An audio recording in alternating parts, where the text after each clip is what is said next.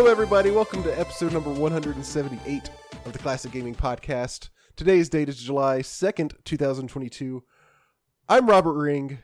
With me is not Jay, but Josh. Formerly My name from. does start with a J. It does start with a J. Formerly from uh, IndiePod. Josh, how have you been?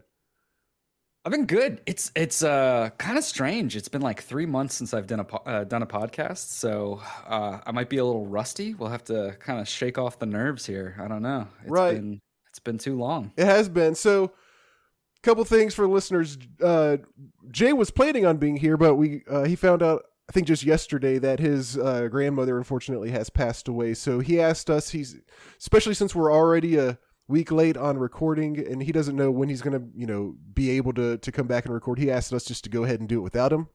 So we are. Um, Josh, if you don't know, they you guys ended IndiePod. How when what how long ago was it now?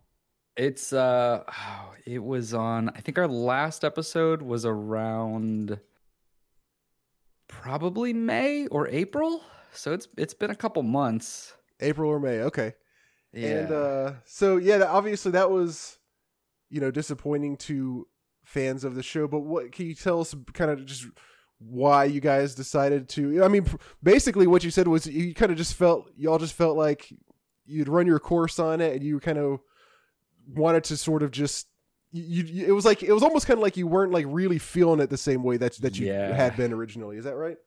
Yeah, that's that's a pretty good uh, synopsis of it. So uh, I just checked, and our last episode was in April, the start of April. So it has been some time. Okay. Um, so IndiePod was run by myself and Vaughn Hyde, um, and he was. You could kind of tell, like we were still keeping up with the episodes, and I think a lot of our fans were there more for just the banter and the like. More or less, uh, the bullshit Uh-huh. that me and him would just go on rants and talk about really dumb stuff, and our listener base would always ask us uh, ask us questions as well, and they would. Some of those questions were uh, they were real um real just wacky ridiculous whatever they wanted to ask us we would try to answer it because we just didn't really have much chill when it came to that portion of the show Gotcha. and so I think what happened was we really enjoyed that aspect of it, but the indie gaming side, like I still love indie games, like don't get me wrong, and I love gaming in general, but there is an element, and I, I I used to hate like listening to people who have podcasts or or work in the indie games or just games industry space, who would talk about you know doing things like this, and they're like, you know, it is kind of a job, and it does become a chore, and I would always be like, shut up, you're playing games, um, Right. but but there is an element to that where like I would play stuff that I didn't necessarily like just so I could have something to talk about on the podcast. So having that like constant like it became homework almost in a weird way where I would be like, oh, I, I can't do this thing that I want to do because I literally have to sit down and play something so that I can have just random stuff to talk about. And like I kept up with it a lot more than Vaughn did. And Vaughn just kind of he was like, I'm I'm kind of over it. he just wanted to pray. He's like, fuck it, we're done. Um, so he he he kind of gave me this ultimatum of like he wanted to take uh like two to three months off and he was like you can have the podcast and just find another person or just run it solo and i was like yeah but you might not even come back at the end of those months and like a lot of the show why it was so well is because of the dynamic that me and uh like vaughn and i had Y'all did like, like, ah. like had a very good dynamic. Yeah so it just I I, I didn't want to do it solo either because solo episodes are uh No. I've done one in my time with IndiePod and I absolutely hated it. I don't think I heard that one. That I, I, I can't see it. I can't picture that in my head. It's so chaotic. Like it, it just because you have no sounding board, you know, you don't have the the confirmation. You're literally just screaming into a void, and you're like, I don't know if anyone cares about what I'm saying, but I'm I'm in this rabbit hole, and that's just where I go. Uh, so I just decided, you know what? Let's just scrap the project. We've done it. We had done IndiePod for like three and a half ish years at that point, um, and it had a great run. I I love doing it, but if anything, me and Vaughn Vaughn and I might pick up another project like down the road, and it would probably be just us hanging out rather than like Okay. something about video games specifically. That's cool. that is a very long-winded answer to tell you how I've been doing. Well, what happened. that's you know another thing about you guys is y'all did it every week. Yes, yeah. So it That it, is a it was it was tiresome, and it like it does take a lot of your time. Like you you think about it where you're like, oh, the podcast is only like uh, an hour or two, like an hour or two every week. That's not that big, but it's like we also had to plan to actually like set up all the news. We had to play games to have something to talk about. We had to like do a bunch of other stuff that like throughout the day, and I was also doing on the side interviews with developers. Like I would reach out to indie uh, devs and do all of the logistics of setting that up so I Oh, could just sit okay. down with them and I would have an episode every week of that as Right. well. So like there was a lot that went into it. Part of me was like maybe I should keep the interviews because it was like a cool little like side note, but I was like ah no, I'll just I'll kill it all and if anything I'll go back to it later. Gotcha. Um, that with I can see that being especially difficult. Well, well, maybe not. Let me start over. Yeah, you sure. guys had it harder than I think we do in our situation because as far as the the chore aspect comes because there are not really good indie games coming out every single week. I mean, yeah, And yeah, with it- classic games, we have a million to choose from at any time. So any given episode, it's not like Yeah. we're digging the bottom of the barrel or scraping the barrel, you know, to just to find something to play. So that's that that makes it harder, I think, for you guys. For sure. I mean, yeah, it's it's a totally different field because you kind of know the landscape of like what you can choose to play and what you enjoy, as opposed to what comes out and trying to stay relevant to a game that I, I might not have any interest in, but I'm going to play so I could like talk about it, right? Right. But Oh. Okay. Regardless, it was uh it was three and a half years well spent. Oh, yeah. And it was like I, I've told this before, it was kind of like a whim of just Vaughn was looking for someone. I didn't know Vaughn at the time, like at all. And so I, it was just a like, oh sure, I'll jump on a podcast. Let's see what this is all about. Oh, you And guys didn't know each other beforehand. I didn't no, we had no idea who each other were. We that's the funniest thing is like people listen to us on those episodes and they were like, "You guys are like best friends," and I was like, "I've never met this kid, like not even once."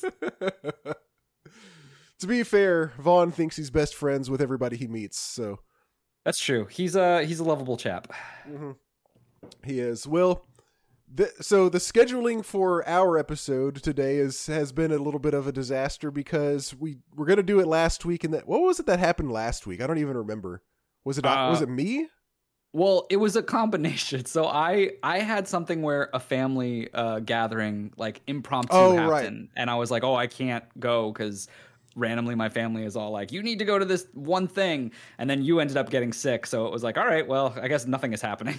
Yeah. Oh, okay, that's right. Yeah, I got sick then, and then we found, and then you know, I found out about Jay yesterday, and then I just told Josh that like minutes ago I tested positive for COVID. This is just Like- this is not a good uh, couple of weeks for anyone. Not at all. Like I don't know if that was what I originally had because I felt like that feels like a long time to be sick, and I felt pretty good for a couple days in between. So I- I don't know if I had something else, and then and then I don't know what's going on really. Maybe. Maybe I had something uh, like the opposite of that. I had um, a couple months back. I had COVID for the first time, and uh, you know it sucked. It was COVID. It, it wasn't like uh, life or death for me, which I'm grateful for. But it was just I had back pains. I was tired. I didn't enjoy being sick because being sick sucks in Yep. general. Um, but then I I I was like, okay, I have this big like work conference that I had to go to, and I was like, well, I can't get COVID, like who cares? And I went out and I came back and I ended up getting sick with something else, which was like worse. Just like a than- regular conference kind of. Yeah, just a big group group gathering that I something I picked up, and I was like, God. So it was like a month of back to back being like sick or just like out of commission, and by the end of it, I was like, I'm not like. I'm not tired of just because uh, you know from sickness. I'm just tired mentally because I'm like I'm so bored of just being able to do nothing. yeah, it does. It, and the I think I might have. I do think I had something else the when it was last week because, like you, I had also been traveling. We went on a trip. We went on a vacation to Seattle, Oh, And- okay. How was it? it was pretty it was awesome it was pretty it was really neat we saw lots of cool stuff um and when we got back that was when i got sick and i was like well you know i guess it was bound to happen and then but i took a test although it was the first day i got sick so i don't know if it was maybe too early and it was, so it th- was those negative. are so weird because my wife and I, we when we ended up getting COVID, we tried the like the at home tests. yeah Those will only show that you have COVID, like the the just the at home ones, if it's at your sickest point. Like if oh, if you're like raging then it should yeah, okay. then it like then it's like ah you're probably good. And it's like I don't know though. And like if you take the the the one that you go to like a, a pharmacy yeah that takes like a day or two to come back to you, that one will be like no yeah you definitely have it. okay so i don't know what Uh, the case was i don't know if i've had it all along or or what but i definitely have it now Well, I uh I wish you the best. Hopefully it's a a very weak case of it. Yeah, I hope so. Like I, I told you, so I felt better the last few days, and then today I woke up just like I could not stop sweating. I took a shower, I had stuff to do, and I got going. I was like getting all my stuff together and just like sweating, and I like uncontrollably, not like dripping sweat, but like I couldn't stop, You're just like melting. What's happening? leaving a trail behind myself. Oh my god, Uh, you're turning into a slug. so now I was like, well, maybe I should just take another test just to be safe, and that was when it That was when I got it. But um, I, I, quick, funny story about our trip to Seattle. This is not related to Seattle at all, but just to the trip itself. We were in our hotel room, and uh, well, okay, we were like eating breakfast one day or something like that. And do you ever have? Have you ever had it? I'm sure everybody has. Where like your brain just like short circuits. And Yeah. like, it like just All does. okay, all right. So, my wife goes. This happened to her. She goes, "Did you see the um, the like sponge in the shower, like the like scr- you know, like the The like loofah thing? uh, I don't know what a loofah is, but probably it's just like a shower sponge." Yeah, okay. She that's goes, "Did you see the sponge in the shower?" I was like, "No, I didn't notice it." she goes, "Oh my gosh, it's so weird." And like, but she, something interrupted her, and she, and she wasn't able. She never explained what was weird about it, or like, and like we both just forgot about it. And Uh-huh. then and then later, our daughter was talking to us about taking a shower, and uh, she was like, "Oh, I used the I used that sponge," and uh, my wife was like, "Oh, really? Wasn't like." How how was how did that work? And I'm like trying to figure out like what is so weird about the sponge that she's surprised that she could even use it. And um my daughter was like, "Well, yeah, so it was in the plastic wrapper and uh so I tore open the plastic wrapper and my wife goes, "You tore it open?" and I was like looking at her like, "What's so weird about that?" And my daughter was doing the same thing. She was like, "Yeah, I opened I opened the wrapper that it was in." And she was and she my wife looked at me like, "Are you hearing this?" And I'm like, "What is I was like, I, was like, I don't What? get I don't get what your sur- can you just tell us? I don't get what your surprise here is based on."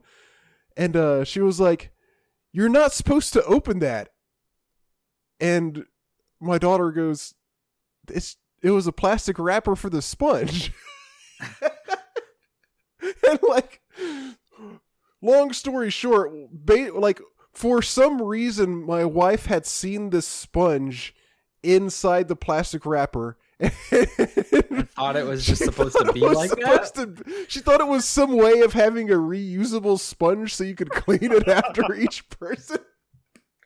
And like you just rub the plastic on.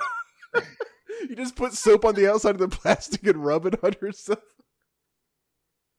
Oh my goodness.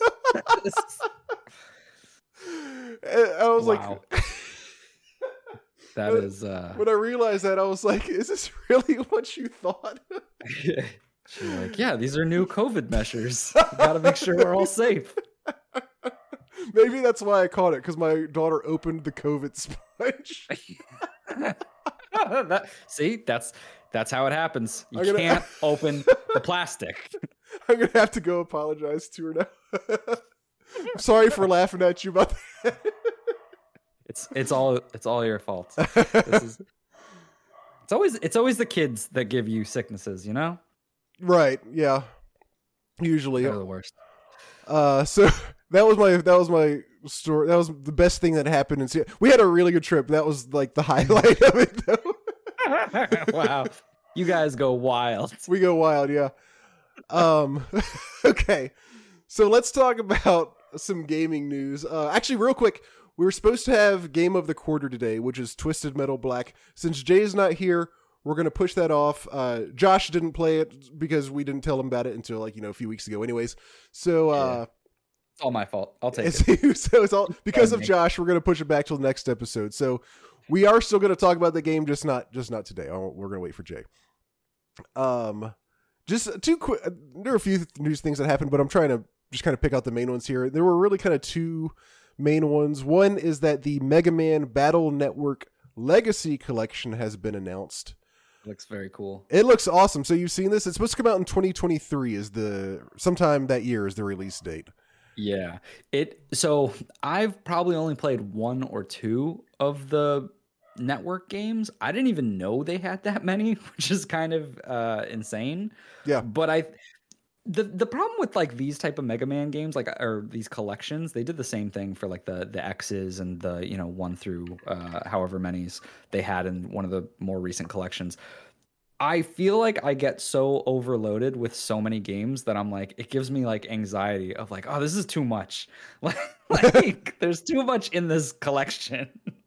Yeah, I, I I get what you're saying. Like that, I I get that not so much with collections, but with things like like uh, the NES and SNES library on Switch online Yeah, yeah, yeah, yeah, yeah. yeah. uh, and Where stuff you're like that. Yeah, There's a million games to play, and you're like, oh, this is a this is a lot to take in all at once. yeah. I'm gonna spend 30 minutes deciding and then play one for five minutes.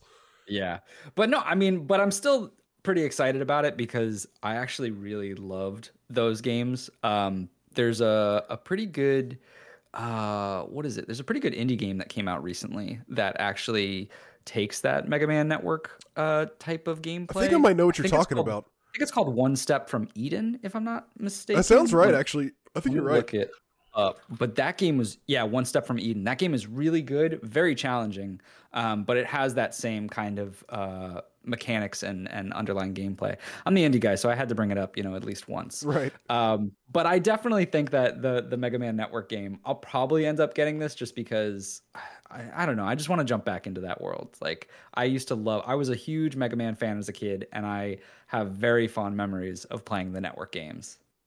Yeah. Um. Somehow I don't I don't know how I didn't even know about these until like a year or two ago. Really? I still haven't played Oh. any of them.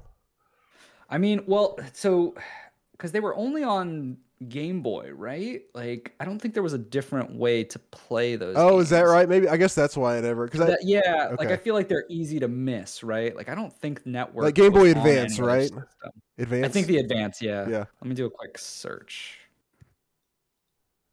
That would ex- that would at least partially explain because I, I didn't have a Game Boy Advance. That was one of the few ones that I didn't uh, end up getting until like just a couple years ago.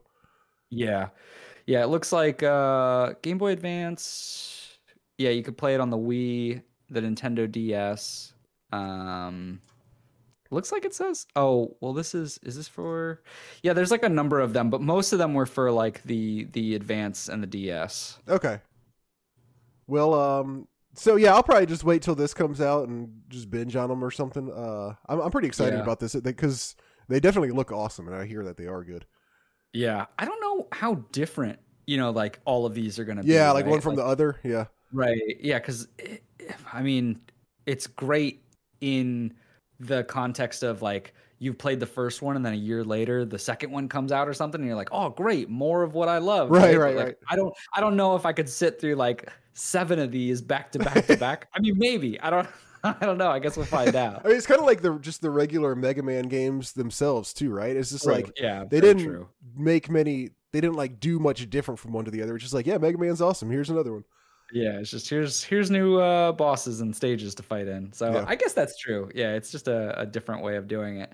But there's like a whole story, like a real like back and forth story in a lot of these games, and Okay. it went it went with the um if I remember correctly, a lot of the story kind of fit into there was like a a specific anime series for Mega Man that had this like battle network that it uh, Oh, really? played into.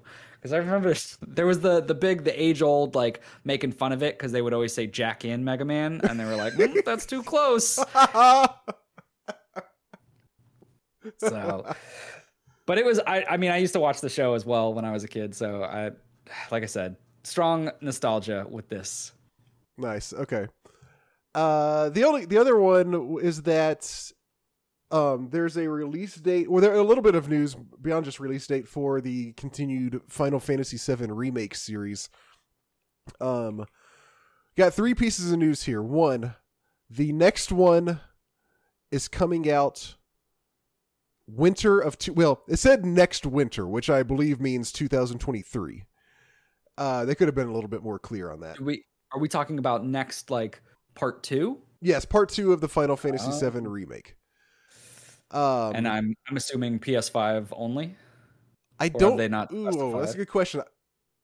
I'm not sure. I don't know if it said. Gotcha. Okay. Um, so winter of apparently next year, it's going to be called Final Fantasy VII Rebirth, and the whole Final Fantasy VII remake series is going to be three games. oh well, that's at least we know how many parts there are now. Yeah, because that was like, I don't even think Square Enix knew for a while. Because I remember at one point, I think it might have been like on Twitter or something. They put out a poll or something saying like, like how many games would you like this to be, or or something like, yeah. would you want the rest of them to be shorter, like a like a bunch of shorter ones, or just a couple more long ones, or something like that. So like, seems like they didn't even really know at first. Yeah, they were trying to telltale it for a second there.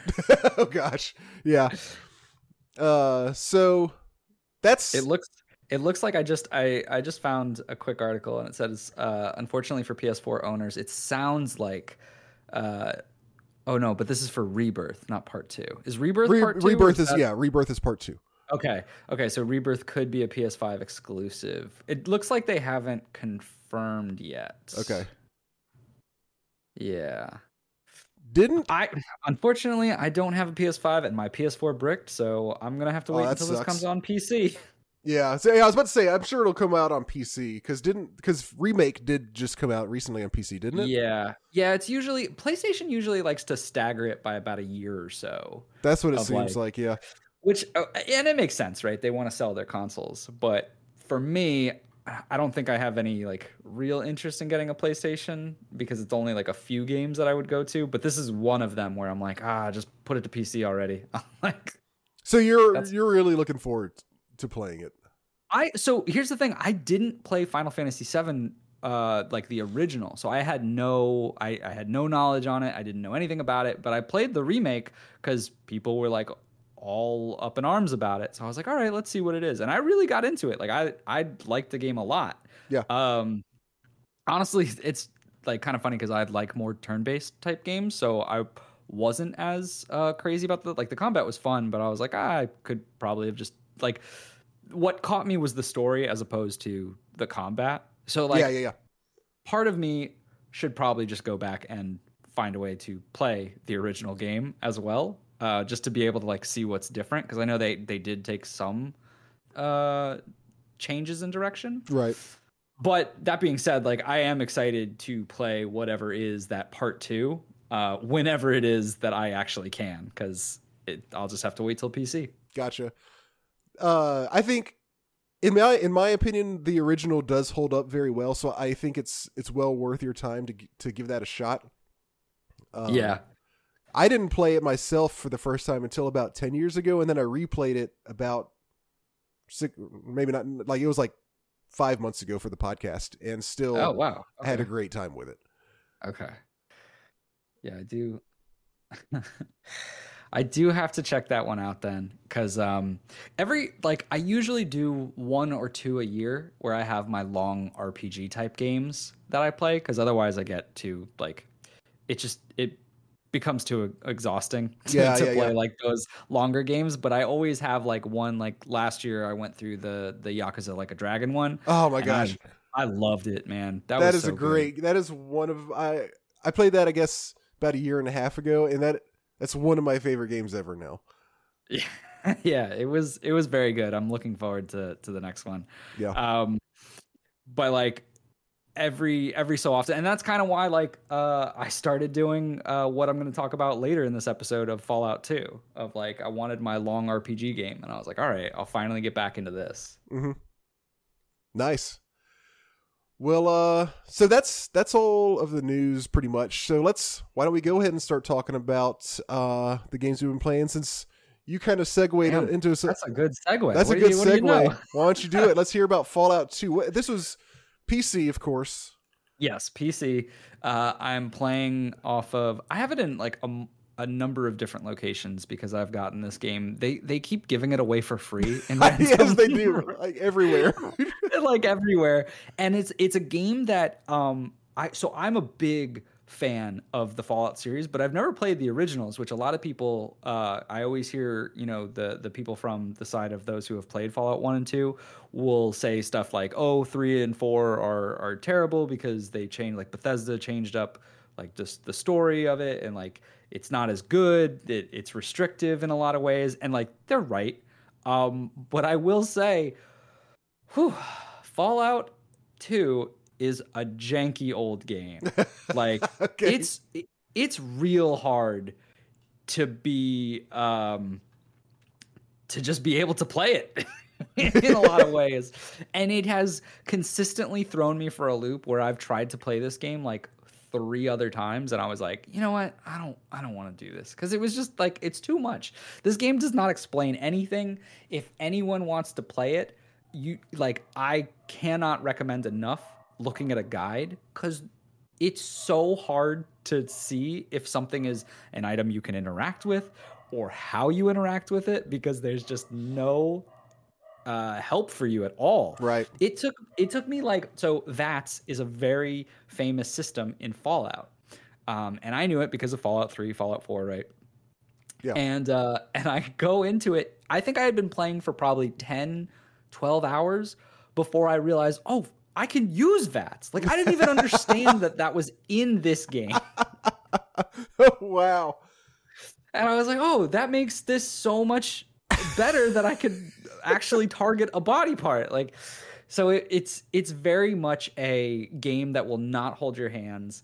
It is a game that I am digging the story of it and I'm I'm liking the the actual element of playing this game and exploring the area, but I cannot recommend enough going through this with some type of guide of like Okay. like you don't have to at least see every single thing because obviously that's going to be a spoiler heavy but there are just elements where you are going to miss so much.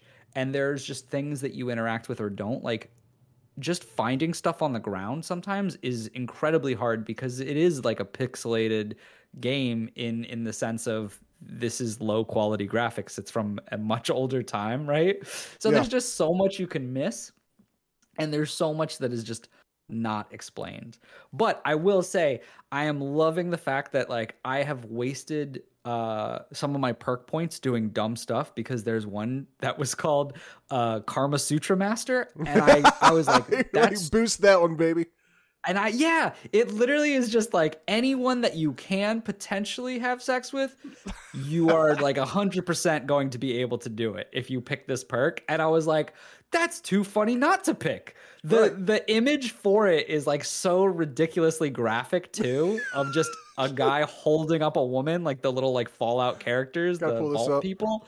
Yeah, it is so ridiculously uh just very like no censorship. Like this this game I got it. Is- I pulled it up. is so ridiculous. And if I think of like how Bethesda obviously took this into consideration, like w- does not work. Does not work. And it, it very much like I can see why people would be on the uh the the fence of Fallout 2 and Fallout 1 these are better games because they got away with some of this stuff. Like it's very old school of just no censor- censorship in a lot of ways yeah. um but it's just it's it's so ridiculous like very uh very tough to the point where like this game has no damn chill you can so there's there's this thing and you don't know like nothing explains it but there's this stat that is about outdoorsmen and you're thinking like, oh, what would that be? Maybe you're better at like finding meat or or finding stuff that you kill from animals, right? Yeah. No, it's it's random encounters in the world when you're like traveling. Uh, because the way travel works is you'll click a destination point and you'll be in this like large overworld map where you're not really moving like your character, but just like a little X on a map. Uh-huh. And so as you're moving, there's random encounters, and you're less likely to get uh, random encounters and uh, less likely to get the very negative random encounters in the game if that those points are perked up. So like I didn't have many points into it, and the first thing I got when I started traveling was like three guys with miniguns in the like the the vault suit armor, like the the the heavy armor, where they're just they were there and they literally just immediately shot me down, and I was like, "What's the outplay on this?" like. How could you possibly expect someone who just started with no weapons at all to like deal with this? Um, but that's just like the randomness of it. It's just it's got no chill, no explanations, and it's just it does very well fit in the theme of you're in this like wasteland and who knows what you're gonna find in it. Right. But good God, is it tough to, to just start out and be like, it it feels very much like uh, a Souls game in the the fact of like you just walk out and immediately you're killed by a giant boss. Okay, that's sort of. I've played Fallout One a little bit, and a lot of what you're saying sounds very familiar, especially like with the overworld traveling situation and like not having any direction on like what to do sometimes. Yeah, Uh, it's it, it can be really disconcerting because there's things where you have it tries to like help you out in some regards. You've got like this little quest book where it'll give you the quests that you have to do, but it won't tell you anything. And there's no log of like what people said to you other than what was originally there and then will immediately go away after some time. Um, so like your your quest will be something about like getting something from someone and giving it to someone else.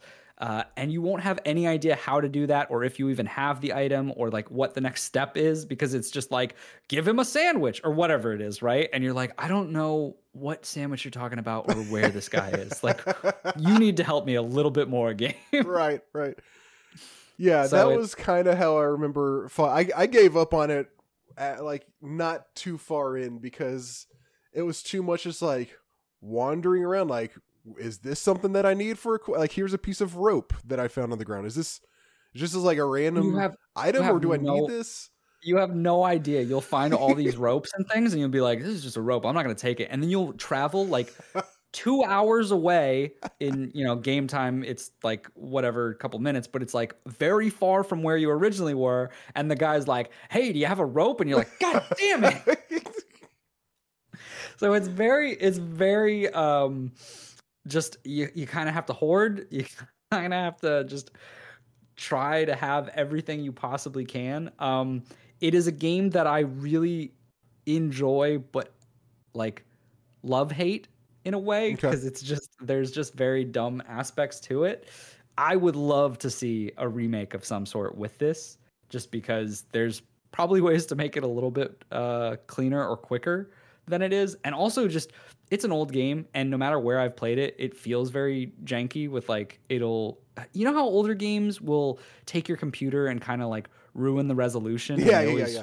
with the settings like it it's one of those games and i had this problem where like it wouldn't run unless it was full screen but then if i ever tabbed out Yep. it, it would go away but would still be running but i'd have no way to get back to it unless i killed the process and went like opened it again so i'd have moments where i'm like oh i gotta look at my guide and i'd tab out and i'd be like oh fuck i haven't saved in a while Yep.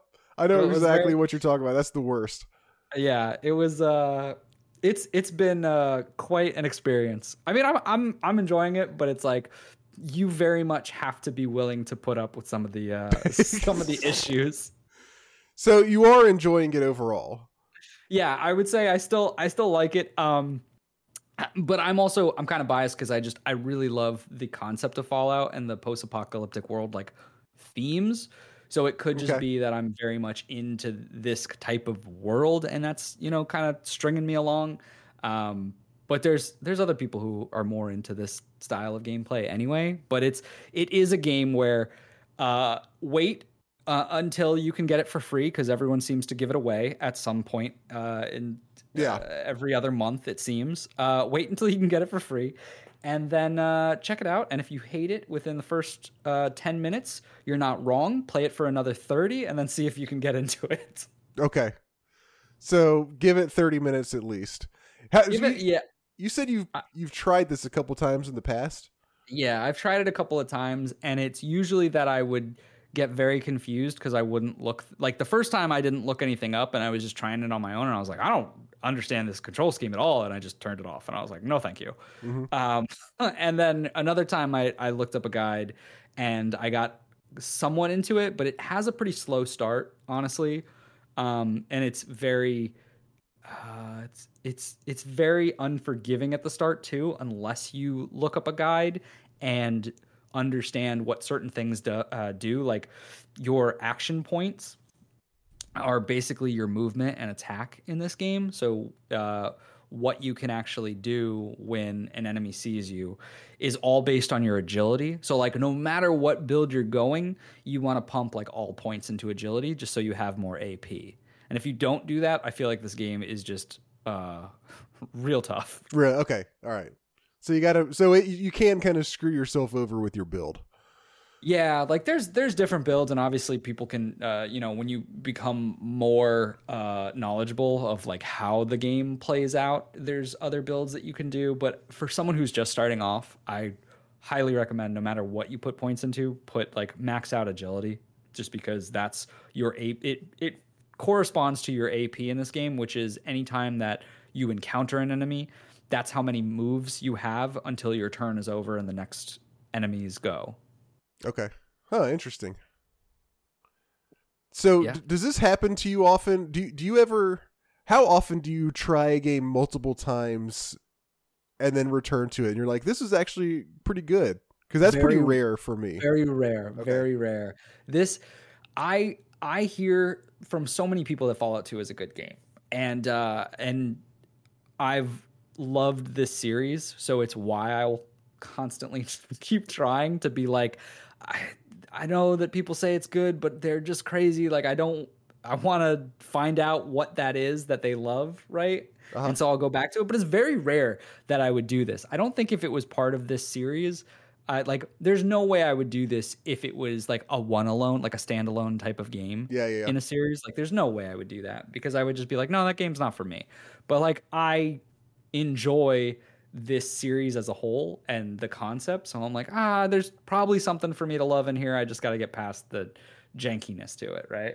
Gotcha. I I think the the game that I've tried the most is Dark Souls, and it's just not like I appreciate the hell out of everything it does, but it's just not for me. And like I, have tried it three or four times now. I very much can agree with you on that. That I love challenging games. I love my Hollow Knights. I love my Cupheads. I love, you know, like but the thing that I like about those games is that they're quick. Like using actions in that game or, Right. or your your movement in it, you have a fluidity of it.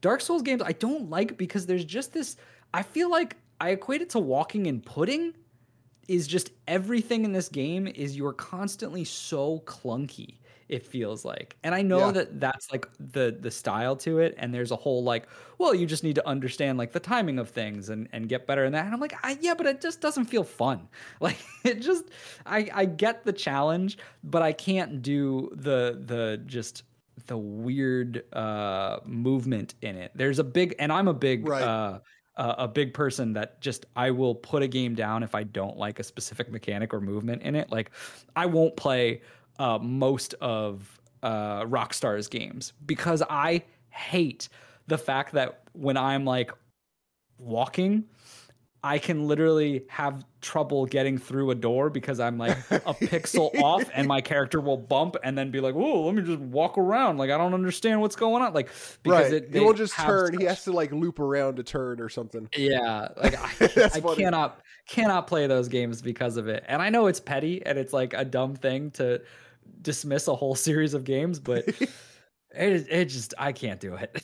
well, well, like Cuphead and games like that are so snappy. you know? That's yeah, that's the thing. Is like I'm not because a lot of people will be like, "Oh, you just don't like hard games." It's like, no, I love hard games, but I just I like very quick paced action. Yeah. Like the I want my character to move very quick and a lot of it be about dodging rather than timing and blocking. Like I want to I want to time my my dodge rolls, my uh you know whatever I have that swooshes past someone.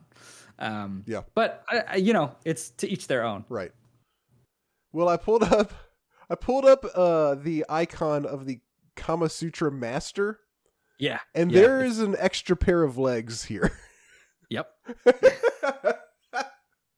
I love, and maybe even two extra pairs of legs because there are feet standing on the ground, but then each. So it was like you said, he, he's like holding the girl, you know, up in that position as if you were standing and she was like wrapped around. But then there's another pair of legs wrapped around her, and then there's two feet standing on the ground, but the feet are pointing in opposite directions, which makes me believe that it's both persons' legs. Maybe they're each just standing Well, no, on each one leg. each person is standing on one leg. Each person is standing on one leg and they're wrapped around. In that case, it makes sense. Okay, never mind that. I stand correct. I stand corrected. Yeah. So you can yeah, the effects. You can have sex and unlock all dialogue options with any sex specific character regardless of your stats. I love how it requires endurance five and agility five. You got to be you got to be quick, you know? you got to be quick and you got to be able to last.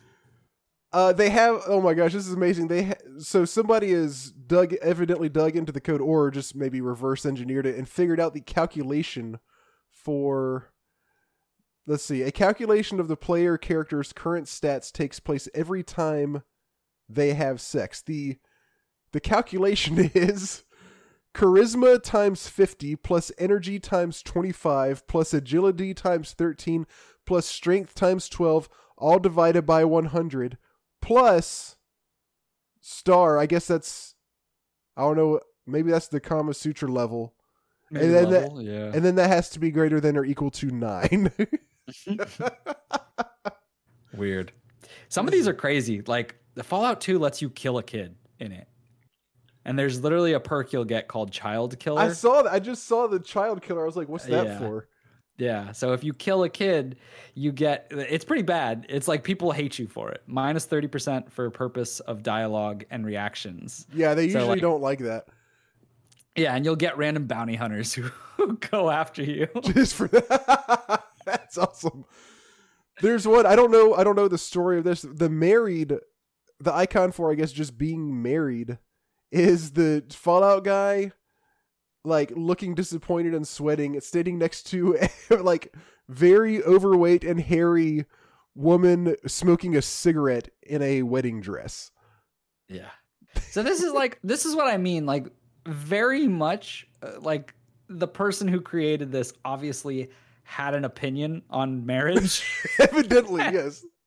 and put it here in this image and it's just very strange that that made it through like you know you think about I don't think a game like this could have things uh in today's world. Right. yeah, yeah, right. So it's it's uh I wonder what this would look like if it ever did get, you know, a remastered version. Because I'm sure a lot of people would be mad because things would have to be changed. Uh huh. Wow. Okay. So this this game they do some interesting things with it. Yeah, I think uh, there's a lot to like if you can get past the jank. cool. All right. Well, thank you for your thoughts on Fallout 2. The the I've I can see how long we go. I've got two games I can talk about. I don't know if I'll do both of them or not, but the one that I am gonna for sure talk about is Suikoden 2. Hmm. Uh, for this is a this is an RPG for PS1. Came out in uh, '98.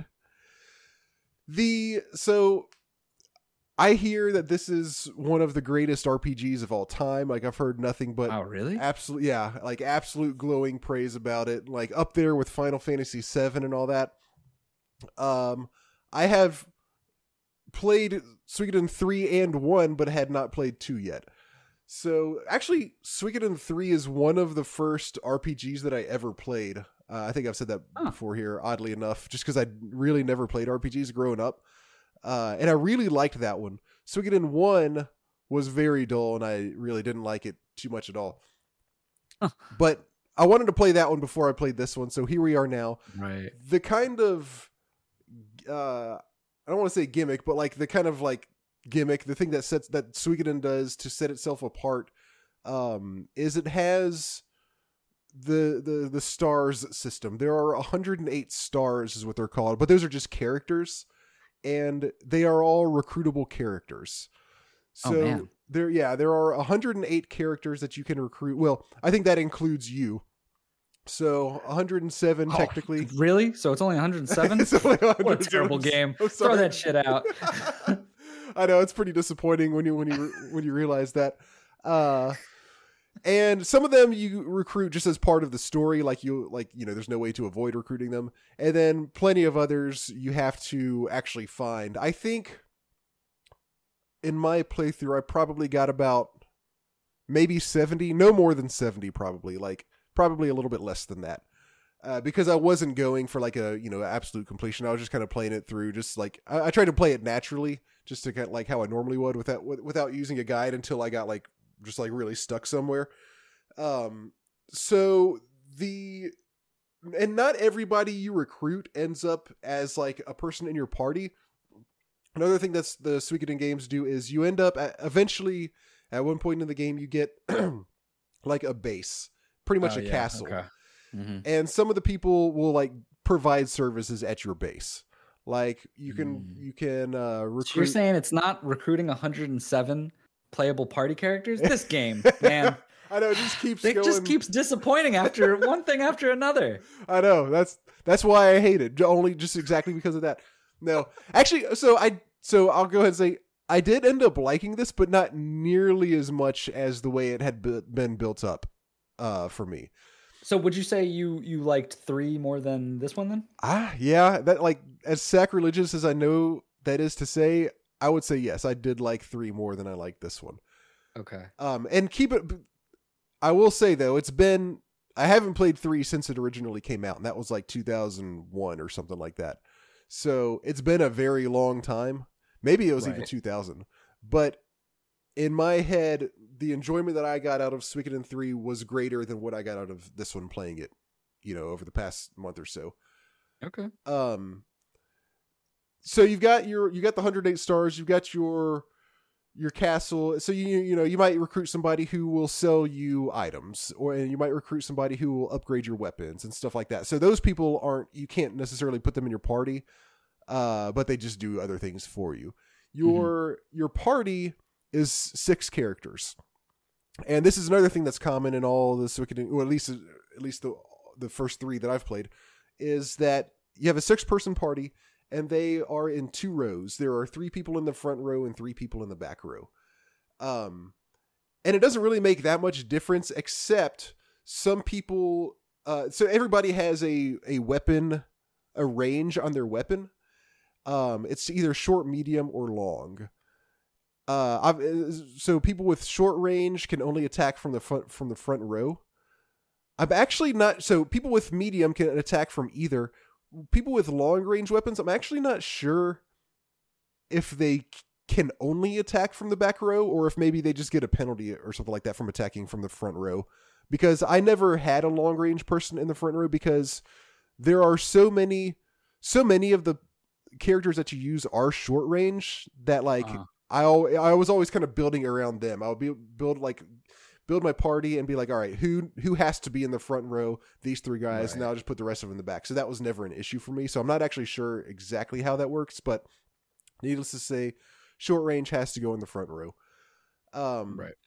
There are also characters that like like some characters might kind of you might recruit them at the same time like they might or in, the, in like they might be friends or something like that like there's this one girl who uh it's it's this girl i forgot her name and then she has a little wooden barrel robot named gadget Hmm. and like they kind of go together and there's one guy you recruit at one point and he has a dog and they can go together and you don't have to keep them together like you can just have one or the other in your party but if you have both of them then they can do a unite attack which is just like a super strong attack that they both do together Ah, um Gotcha. so there's that going cool. on yeah it's pretty neat do you Um, get um just random? Do you get uh like people earlier in the game who then you recruit someone later down that might have a unite thing? That's a good Like- question. Um, not that I saw. okay, It is possible, but I but I never came across any of those, or you know, I never realized that. right. Yeah, yeah, yeah. That makes sense. It's a- you know you. It, it lends itself to a story where you're like, oh, I found my sister who's like from somewhere else, and then they become someone who has something like that. I don't know. It is very- just something that I thought was interesting. If, uh, Yeah, it is very possible because there are a few situations like that where you recruit somebody and then like hours later in the game, it's like, oh, my long lost best buddy. You know, Right, right. Because Um, that like that's one of my things about this where, you know, a series that touts, oh, we have so many different characters. And I think about how I play other RPGs. I'm so bad of like I'll start with whoever is my first, you know, whatever the game allows, the three, four, five, six, whatever uh Uh-huh. number is. And then I'm like, that's my party forever. Yeah. Because I just I don't know how to be like, oh, now we need to change things. And then, especially if it's a game where characters don't keep leveling together, I'm like, no, I've already leveled these ones. Like, I'm not taking someone new. Like, you just sit on the sidelines. yep, So it's it's really tough for me to look at this and be excited because I'm like, well, I'm probably not even gonna ever change it anyway. But if the if there was something like that, you know, unites that are different that you find other people that have it with your original party, then I'd be like, oh, maybe there's a need or a, you know a, a unique reason to actually switch them out. I am usually the exact same way. Um, this time I did not really do it too much like that. There was there was one girl that I uh did recruit pretty early Mm-hmm. and I did keep her in my party the whole game. But actually, actually, for the well, and then there was actually somebody else that I got maybe a little a little bit before midway through that I kept in my party the whole time. There were uh, so two or three or four spots that I did switch out as I got new characters throughout the game. So, Gotcha. but I know exactly what you're talking about. Normally, I play exactly like that.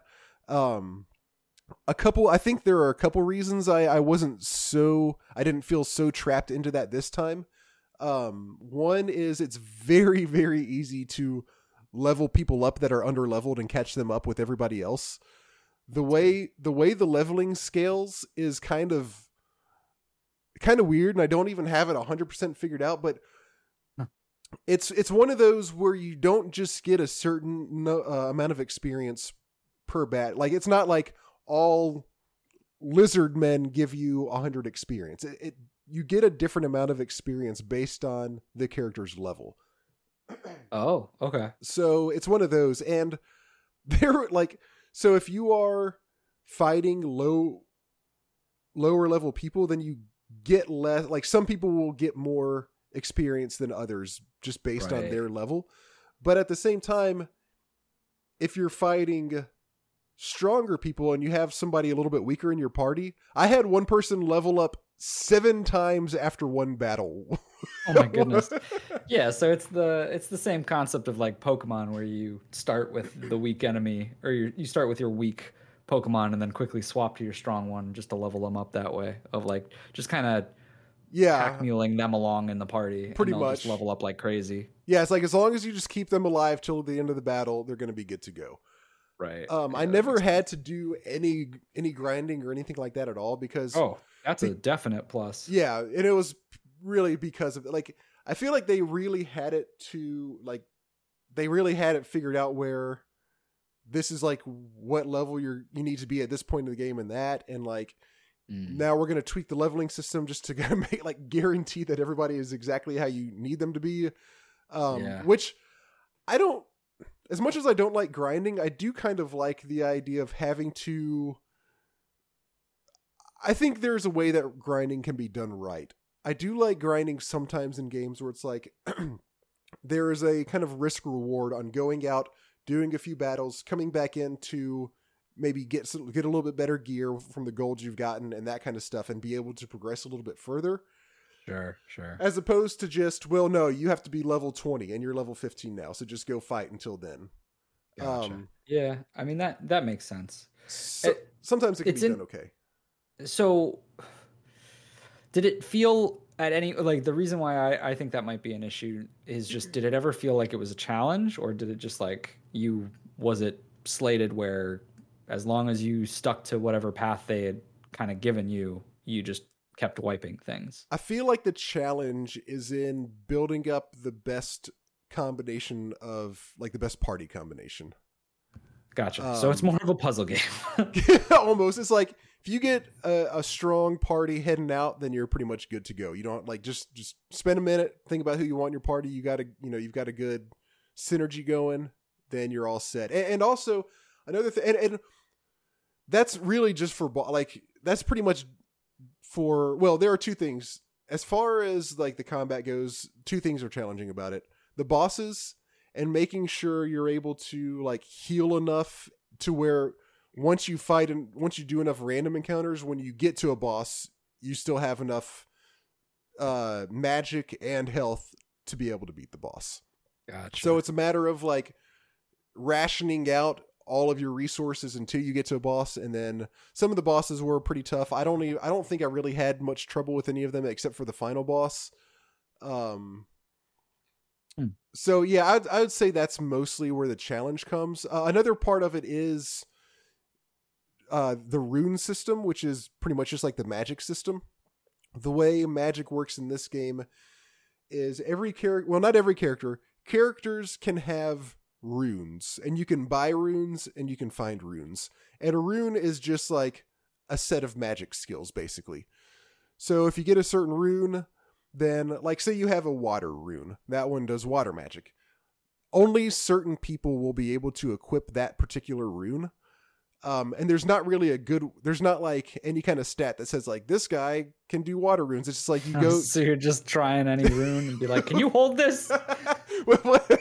What it is is you go to a rune i think it's called a rune master. Um and then they're the only person that can attach a rune to a person in your party. And you kind of just scroll through what you have and it sh- and like you pick one and it'll show you like who you can put it on. Uh, okay okay. Um and so equipping the right there there is a pretty good variety it's, it's kind of similar to materia in final fantasy 7 okay, um yeah. so another part of the strategy is getting the right runes on the right people.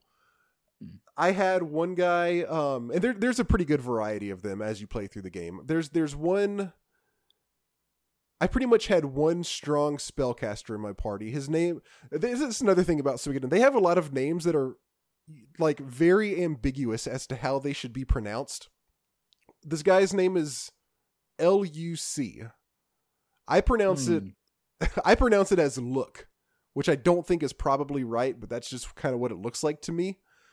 Um, there's another guy named his his name is J O W Y. Joey? I that's what I always say. I think it's supposed to be Joey. Yeah. But in my head but in it's my Joey. head Yeah, in my head I always said Joey just because that sounds ridiculous. I'm like, no, I'm pronouncing this Joey when I read the when I read that the sounds... when I read the dialogue. I think you're right. It's Joey. It's Joey. It's Joey. well, let me let me ask you this. So uh, it sounds like you had somewhat of a good time, but could have been better. Yes. Are you excited at all for uh, the the game that was kickstarted recently, that Eiyuden Chronicle? Oh, I I kind of forgotten about that. So, as a general rule, I don't get excited about Kickstarter games until they come out now. Sure, sure. Just because there have been so many disasters Flops. as far as that goes. Yeah but there have been some good ones. Hollow Knight was a uh, Kickstarter game. Yes, there definitely have been good ones. There have been plenty of good ones. I've I've played plenty of good ones. Yeah. Um. Mighty, uh, what was it? Mighty number nine. Mighty number nine. That was not one of them. that was one of the best ones, right? there was one that was supposed to be like Final Fantasy Tactics, and mm. it hmm. just never came out. Yeah. Well, the good the good thing about uh, this one is that team also created like a 2.5D side-scrolling action game in the the like the realm of this world for some reason as like a a taster test to the game that's coming out. Really? It's very it's very strange. Yeah, I actually played it because it was on Game Pass, so it was an easy like, oh sure, I'll just check it out.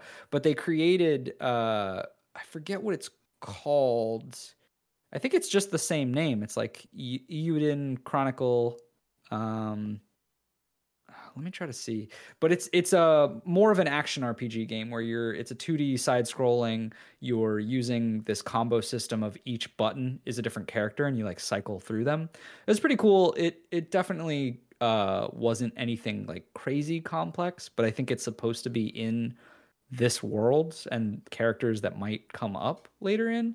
Um, I didn't really know anything about Suikoden at the time that this Kickstarter came out, so Okay. I was just like, okay, there's a lot of characters. That seems cool.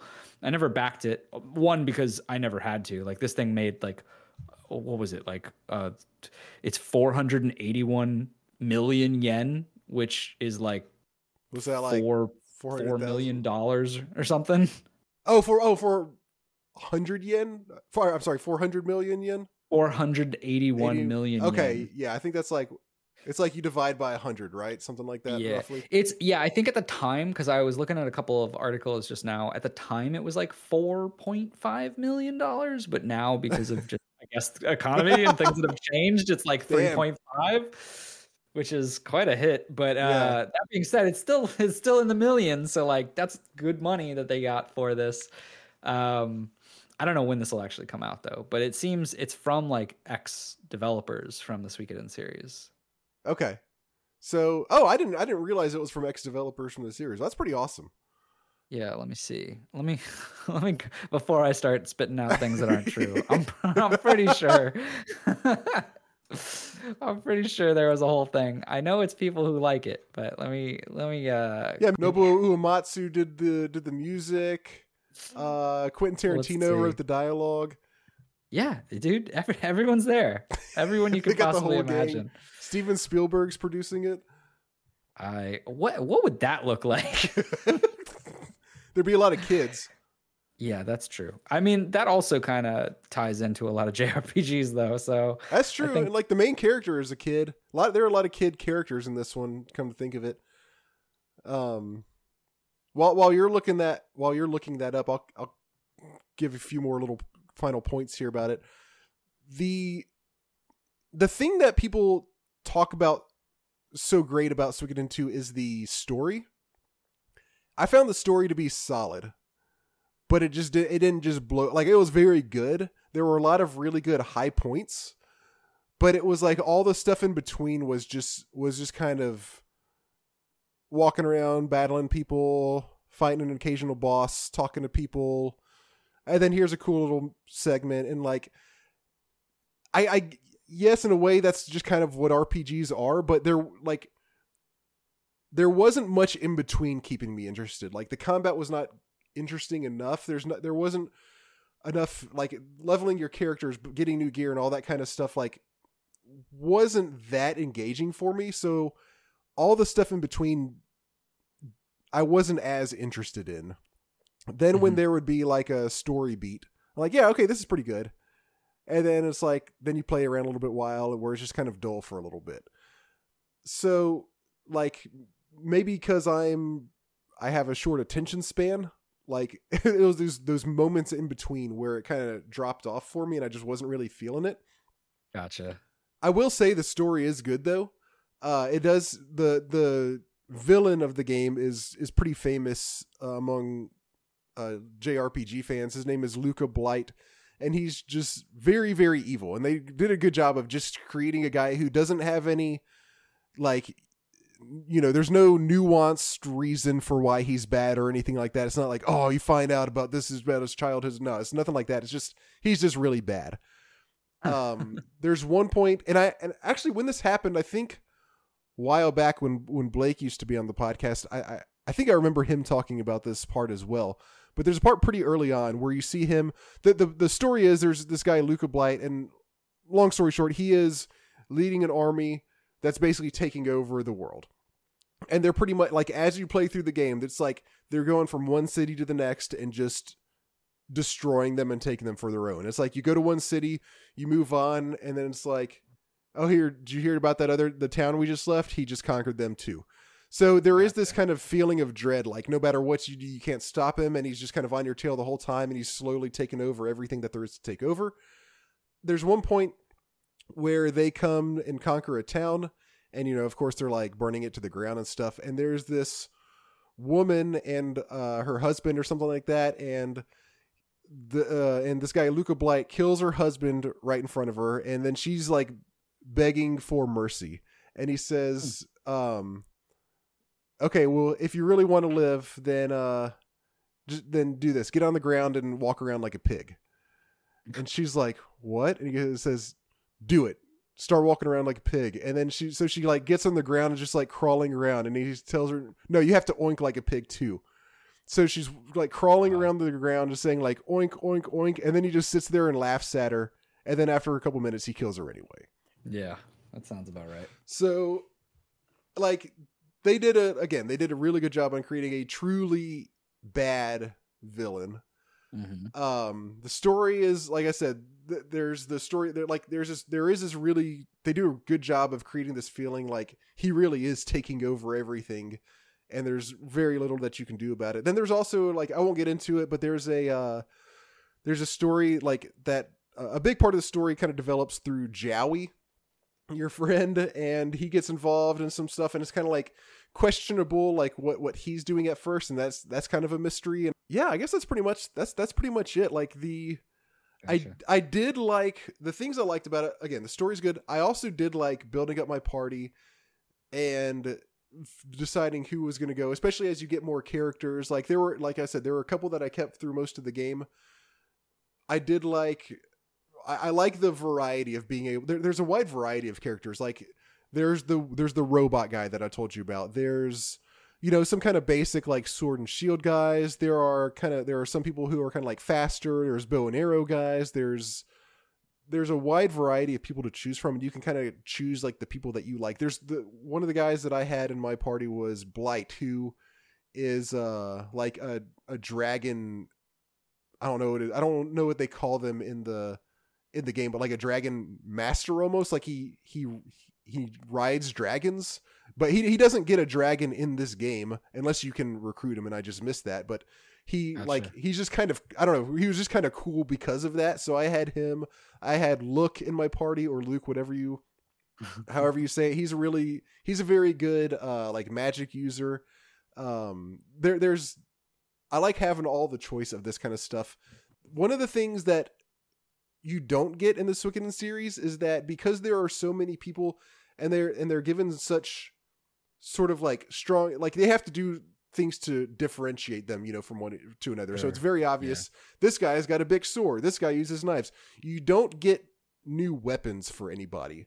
The only thing you can do is upgrade people's weapons. So you can eventually find Oh. you can oh. find like blacksmiths and some of them might only be able to upgrade your levels to your your weapons to a certain level Mhm. and like so as you play through the game you might find stronger blacksmiths and pay them more money to upgrade your weapons so that's how that part of it works so you kind of miss out on the whole like oh sh- i found this badass sword you know now i'm gonna start kicking Right. ass you how does um how does armor work in relate? there is to armor that? there is armor Okay. and it just doesn't you know it's like the thing where it just doesn't show up on them it doesn't make it any Okay. different Um, Gotcha. however that becomes a little bit of a chore since you have 108 characters Right. That's what I was thinking. is like trying to manage all of the different items, and you're like, oh well, this goes on this person, this goes on this person. Like I need to change every time I put a different person in my party. I have to take all of the, their equipment and like yep update.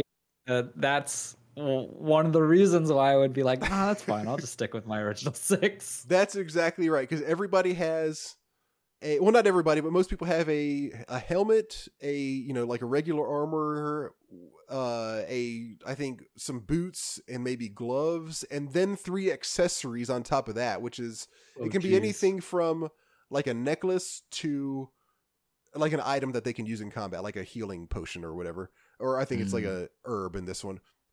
But um, yes, there were times where like because you know just as part of the story i would recruit somebody else. And like Yeah. they at this point they have to like sometimes people have to be in your party. So you don't always get to choose everybody in your party. Sometimes you get people who have to be there. And then so at some point in the story sometimes you'll find somebody and they're like oh great. Yeah i'm going to join you and we're going to go here and do this and that. So they have to join. So you have to get rid of somebody in your party. Oh no! So you but have you don't get a it ch- no matter.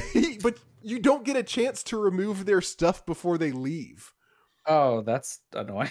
That's very annoying. So the best you can do is wait till you get back to your castle next time, and then there's somebody that you can go to. And luckily, there they at least give you this. There's a person in your castle that, like, they kind of help you manage that kind of stuff. And one of the options is just to take everything off of everybody.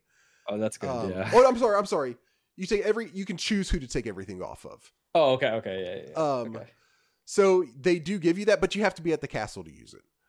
Mhm. So they kind of meet you halfway, I guess. Uh, the, even the castle itself gets pretty confusing because like it's it gets pretty big and the layout is there's nothing intuitive about it. So you have to just memorize where people like where the person is who will teleport you places or where the person is who like you get to choose your party from or where to go to save your game or to go rest. Uh it's I there were plenty of times where I was just like wandering around the castle trying to figure out where the hell you know this or that person was.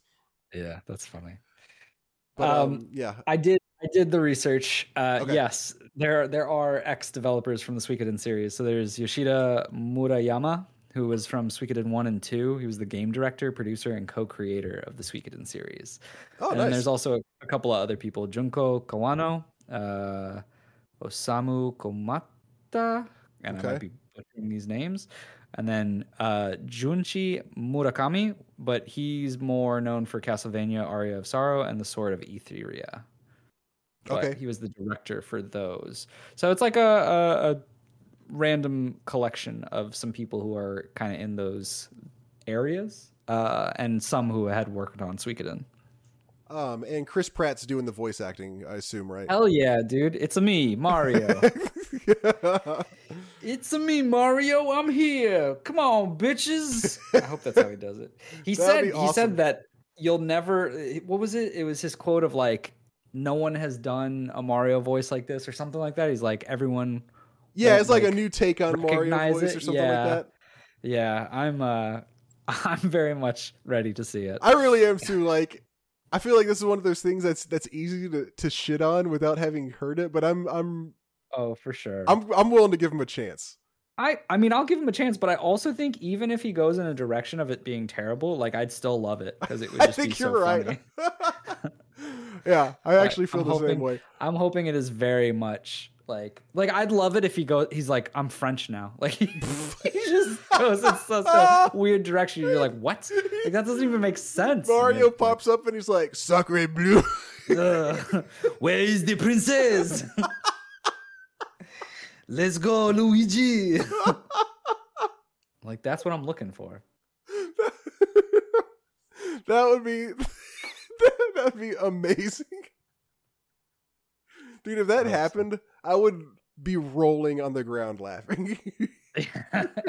I can't wait. It's coming. Just the fact that they got Seth Rogen in there too. I think he's Donkey Kong. Like, think he's Donkey what a Kong, weird, yeah. what a weird cast, man. I can't wait for Donkey Kong to do the Seth Rogen laugh. oh my gosh, that's gonna be amazing. Also, like, I don't know which one I'm looking forward to better. I mean, they're both bangers. Yeah. you can't, you can't go wrong. No. Do you, is there? Do we know when that's supposed to come out? I want to say it's this year. Wow, really? Mario movie when uh 2020 let's see oh it's 2023 it looks like will it be yeah will there be a mario movie Da-da, super mario da, da, da, has announced the decision to delay the production until 2023 yeah Okay. okay so we got we We got got some little- time we got some time they're perfecting his french accent. They're gonna tease us a little bit. Has, has there ever been a? So the person that comes to my mind is uh, Peter Jackson's King Kong. When they announced that Jack Black was going to be, I forgot the character's name, but like the manager type guy in it. Um, Mhm. Everybody was like, "That's ridiculous," but actually, I, I felt like he did a really good job in the role. Has has, Yeah. has there been a supposed uh miscast that that you can remember that you can think of that ended up turning out better than you expected? That's a good question. Um, I think miscast.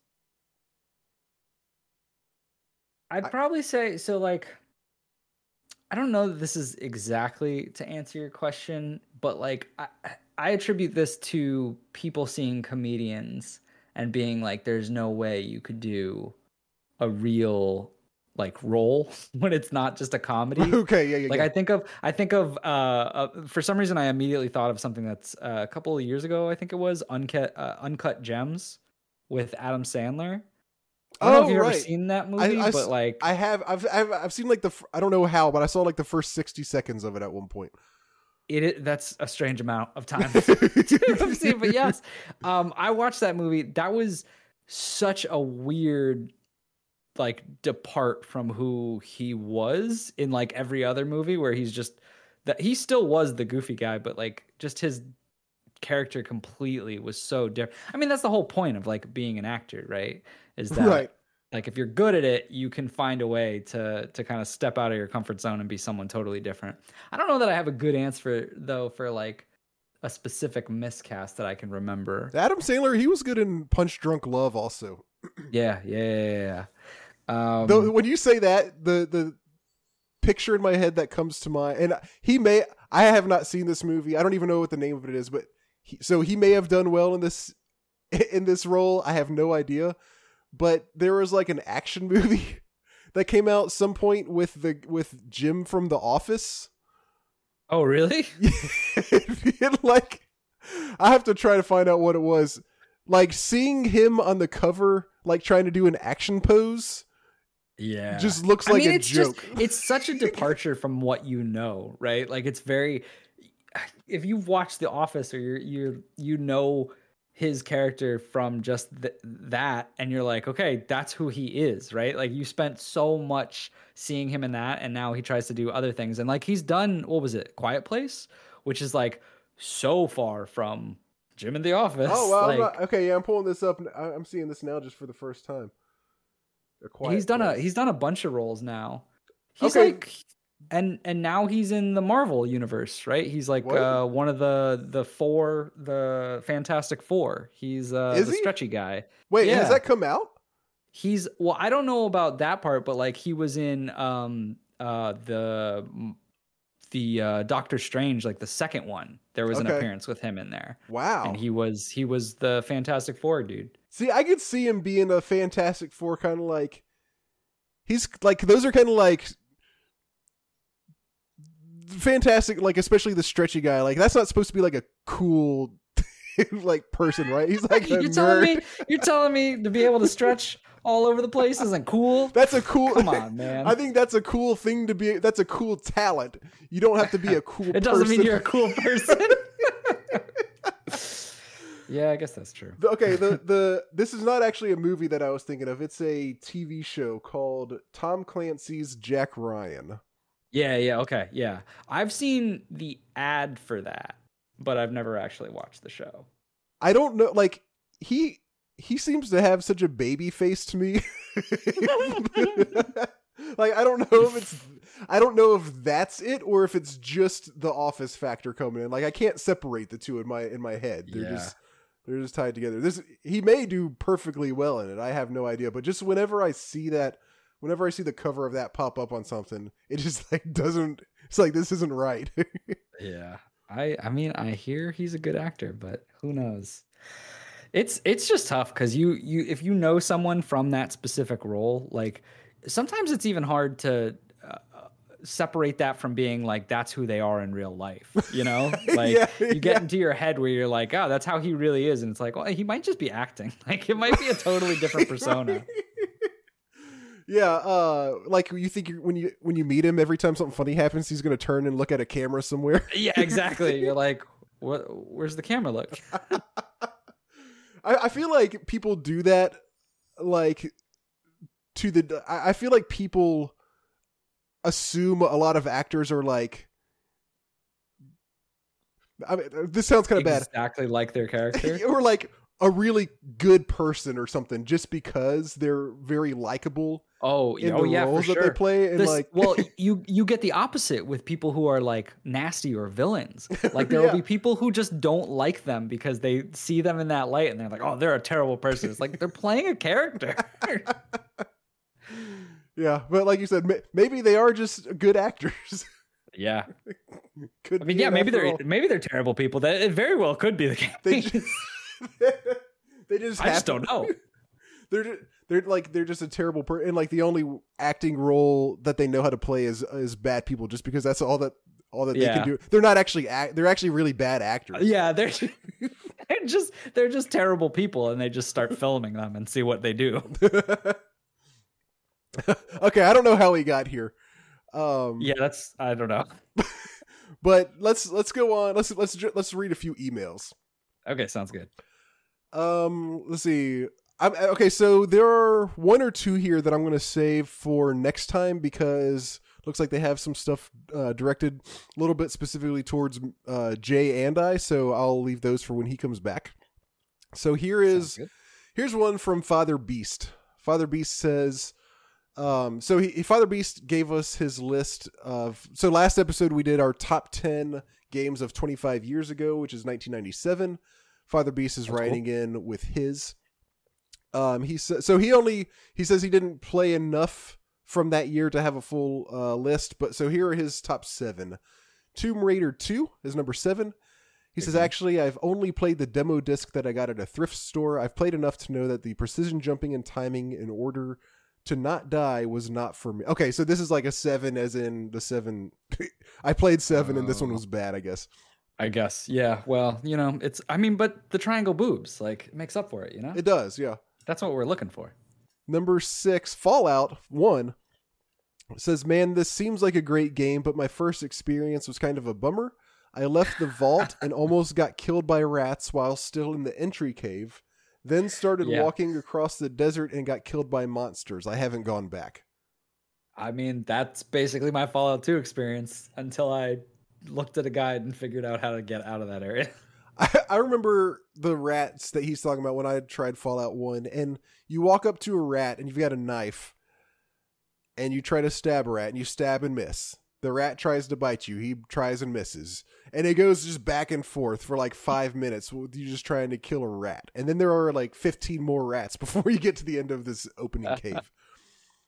Oh man, there were some good games from 1997. I just started looking at a list. Yeah, there were some there were some good ones. My number my the so Fi- Final Fantasy 7 was that year. Oh, Uh, okay. The Curse of Monkey Island was that year. That's another good one. Um, I Star forgot. Fox 64. Yeah, Star Fox 64. 64. 64. 64. 64. Uh, number five, The Journeyman Project. It's a time travel adventure game, and my older son was fascinated by it. It's a Myst like when I didn't know what Myst was. It's interesting, but I never finished it. Number four, Callahan's Cross Time Saloon. I was a big fan of the book series by Spider Robinson, and it was great seeing the characters I had read about on screen. Number three, Jedi Knight. He says, or Dark Forces 2.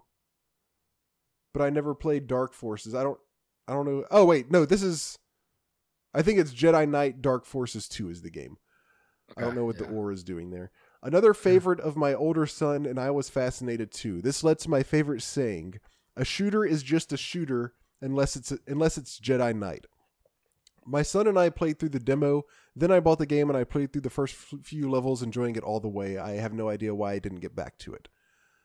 Number Huh. 2, Diablo. Yeah. That's a good one. Yeah, in fact Diablo 1 is my favorite Diablo. It is it is my favorite as Really? well. I I know that people love Diablo 2 and they they hold it real high up there, but there's something about Diablo 1 that I just I have so much uh love for. It was very much one of my first games that I really like just sunk my teeth into and was Oh, really? all into. One of the ones that you like just got like really got sucked in.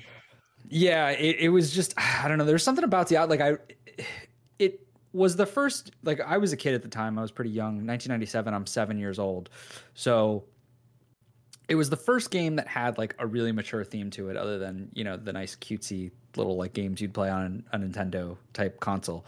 Uh, and and then you just have this very amazing like replayability system of going back and forth and grinding and getting better and going down deeper into the dungeon like you know into hell and then i just loved that ending of diablo i thought was so fucking cool Yep. plus that was like my first experience with online stuff that's when you, there was like the the Battle.net system so going online Oh, okay. and finding like the ways to to cheat the system and finding all these really cool items and playing with other people in the world. Like that was my first experience with that. So there was just like so many different reasons for me to love Diablo.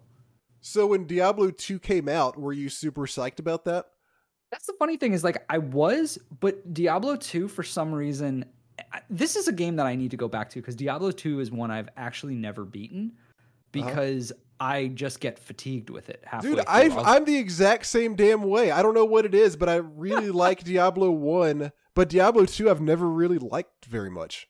Yeah. I I don't know what it like it's it's the same for the most part, right? Yeah. Um but there's something about Diablo 2 that I just I would play till like act 3 and I'd be like good. something would come up or I would just be like, yeah, I'm good for now. I'll get back to it and then I just never do.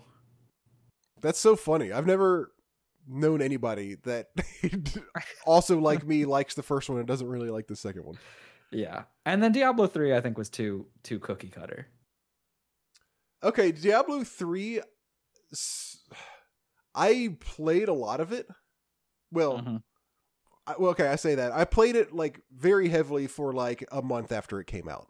I, I played a lot of Diablo 3. Like I, I, I will say it's cookie cutter and I I'm not that big of a fan of like where the series went, but I still put in a lot of time into 3, okay. much more than 2. But it really was just because uh, I had a good buddy system of people who wanted to play it and who really got addicted to it. I think that's the if, same probably reason for me too. Yeah. Yeah. If they didn't, I don't know that I would have stuck with it as long as I did. Gotcha. What what class did you play in that one? In three, I was playing as the I, I forget exact. I think it's called a demon hunter. It was like the rogue type uh, crossbow character. Okay. Okay. Yeah. Yeah. I was the and, witch uh witch doctor. Oh yeah, the Witch Doctor was really cool. That was my um my second character I picked up and I really enjoyed. Um Diablo 2, I don't remember which characters I played. And one I would always like the warrior. I want to say I was like a I don't even know if this is one of the classes in 2, but like I basically played like a paladin type character. I, yeah, there is a paladin. Okay, there that's a paladin. I'm sure that's probably what I did too. And in one I did the whatever like the ranger is. Yeah, yeah, yeah, yeah. That makes sense. Um, okay, and so, okay, so let's see. Number two is Diablo. Yes, our game of the quarter back in the spring of Diablo. This game held an honored place among our CDs, and that every other CD needed to be put away on the shelf when we grabbed something else to play, except Diablo could stay next to the computer since all of our family played it. This game is a winner. oh yeah. I love how that's that's how they knew it was a special one. It was like, no, you can keep yeah, this one out. It's just always there. It clearly you never know when you might need to be like, I gotta play Diablo right now. This has gotta be right at arm's length. Number one, The Curse of Monkey Island. Okay. Robert, he says, Robert says this isn't his favorite Monkey Island game. Well, it is mine. This is the crown jewel of the series. Getting swallowed by the snake never gets old. My favorite joke is that when Elaine realizes you gave her a cursed ring, she pulls back her fist to hit you, just as she turns into a gold statue. You then spend most of the game removing the curse, and when she turns human again, she finishes the action and flattens you with her punch. That is a pretty mm-hmm. good gag. I also rave about the vegetarian cannibals who worship Mount Acid- Acidophilus, the lactose intolerant volcano, and the way you have to peel a man's sunburn to get a map. It's all it's all riotously funny, and just thinking about it, I pulled it up on ScummVM and played the first part again, which reminds me this game has the best cold open of any game I know. Yeah, I mean, all good points. Father Beast is it's a it, it is not my favorite Monkey Island game, but it is a great one. What was your um just uh, I know you already did this on a previous episode, but what was your uh, your top for 1997? 1997. Uh, I know my number one was Final Fantasy VII. Okay, and my sense. number two was Curse of Monkey Island. In fact, I had a hard time deciding between those two which would be one and two. Yeah. yeah um, yeah. I don't remember. Actually, hold on. I might have it just right here. I won't go through the whole list, but yeah, if not, if not, that's okay. I know the listeners already heard this. If they okay, yeah, right. Last episode. Okay, th- my three was uh, Star Wars X-wing versus Tie Fighter. Oh, okay. And then four was Final Fantasy Tactics, and then it was like kind of some N64 stuff from there on. Yeah. Yeah, I would have a much different list because I was very much into PC and Nintendo at the time. So mine would probably be somewhere like I, I honestly I think Diablo would be up at the top. Sounds like it. Oh, well, actually, uh, Crash Bandicoot 2 would probably be next. Oh, okay. I, I love Crash. Uh, and then yeah, I don't I don't know, maybe GoldenEye because I I Yep. I it, that game does not hold up today, but uh, I really loved that game at the time and played that a lot with friends. I definitely played a shitload of GoldenEye with friends. Yeah. So I think that would probably be in in my top three at least. There's there's a lot of good games from 1997 though. You know what the be- the best thing in GoldenEye to do bes- besides like cheap stuff like you know as such as playing as Oddjob, um, Mhm, the mhm. best thing was if you got Big the, head mode. big head mode. If you got the revolver, um, there was a way to, you know, like when you aim in that one, it's not like a first person shooter is now. It was kind of like a little bit primitive as far as that goes. Yeah, And a you little would- bit. you would push like one of the camera buttons to aim up or down slightly. If you Yeah. got it just right, then it was always at head level, and the revolver would one shot people if you shot them in the head. Oh, that's so great. all you had to do was get it aimed correctly on the y axis, and then not touch it anymore, and then just run around. As long as you shot somebody, you'd kill them. Pro strats. Pro strats. Okay, thank you, Father Beast. Oh, he says so. That's it for you for now. I'll be playing Quest for Glory three for the game of the summer.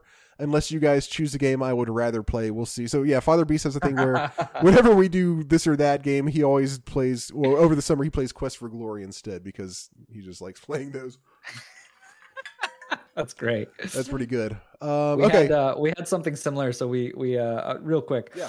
We had um a couple of patrons that would do something we we had every month where we'd or well, was every other month we'd play an indie game and we'd have like a book club and we would have them uh, send in audio clips and we would play them on the episode.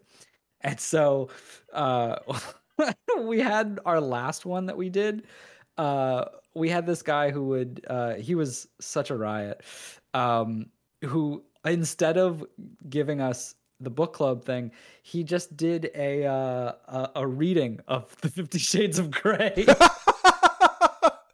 were like, "What the hell is happening?" that's perfect. It was yeah.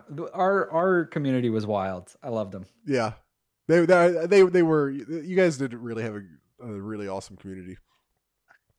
All right, next one. Okay, so Sven actually has two emails. I think I'm going to yeah, I'm going to leave these out because again, they're kind of directed. Have a lot of them partly at Jay. Um, let me look at the second one.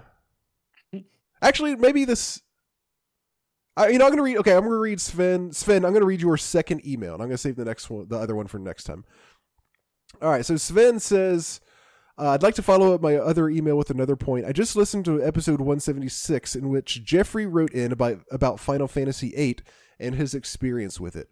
What struck me in a very positive way was the fact that he played and finished the game, and then, because he thought he had missed something, immediately started over and did a second complete playthrough, seething, as he called it, the whole time. so, so what is really intriguing to me about that is the fact that I have done the same thing quite a number of times, starting a game over right after having reached the credit sequence, and I always thought this was such a nerdy thing to do that I never dared tell anybody about it. I'm happy that there are other people out there who do the same thing. For me, huh? No, go ahead. Go ahead. Okay, he says, for me though, the reason to play through a game a second time right after having finished it is always because I love the game or certain aspects of it so much that I simply don't want it to end. And to be clear, I'm not talking about New Game Plus or anything like that. And of course, neither am I talking about games like Civilization or Crusader Kings, in which the player naturally develop, in, in, in which the player naturally plays several or many matches or maps. What were you going to say?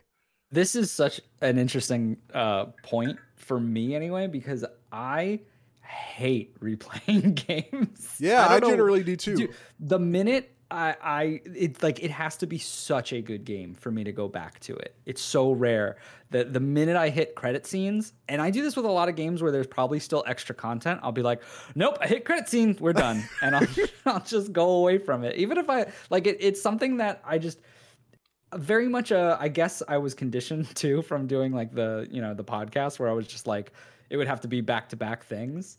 Where maybe now I'm a little bit less on that, but still, I I just I don't enjoy going back to a game, even if I liked it.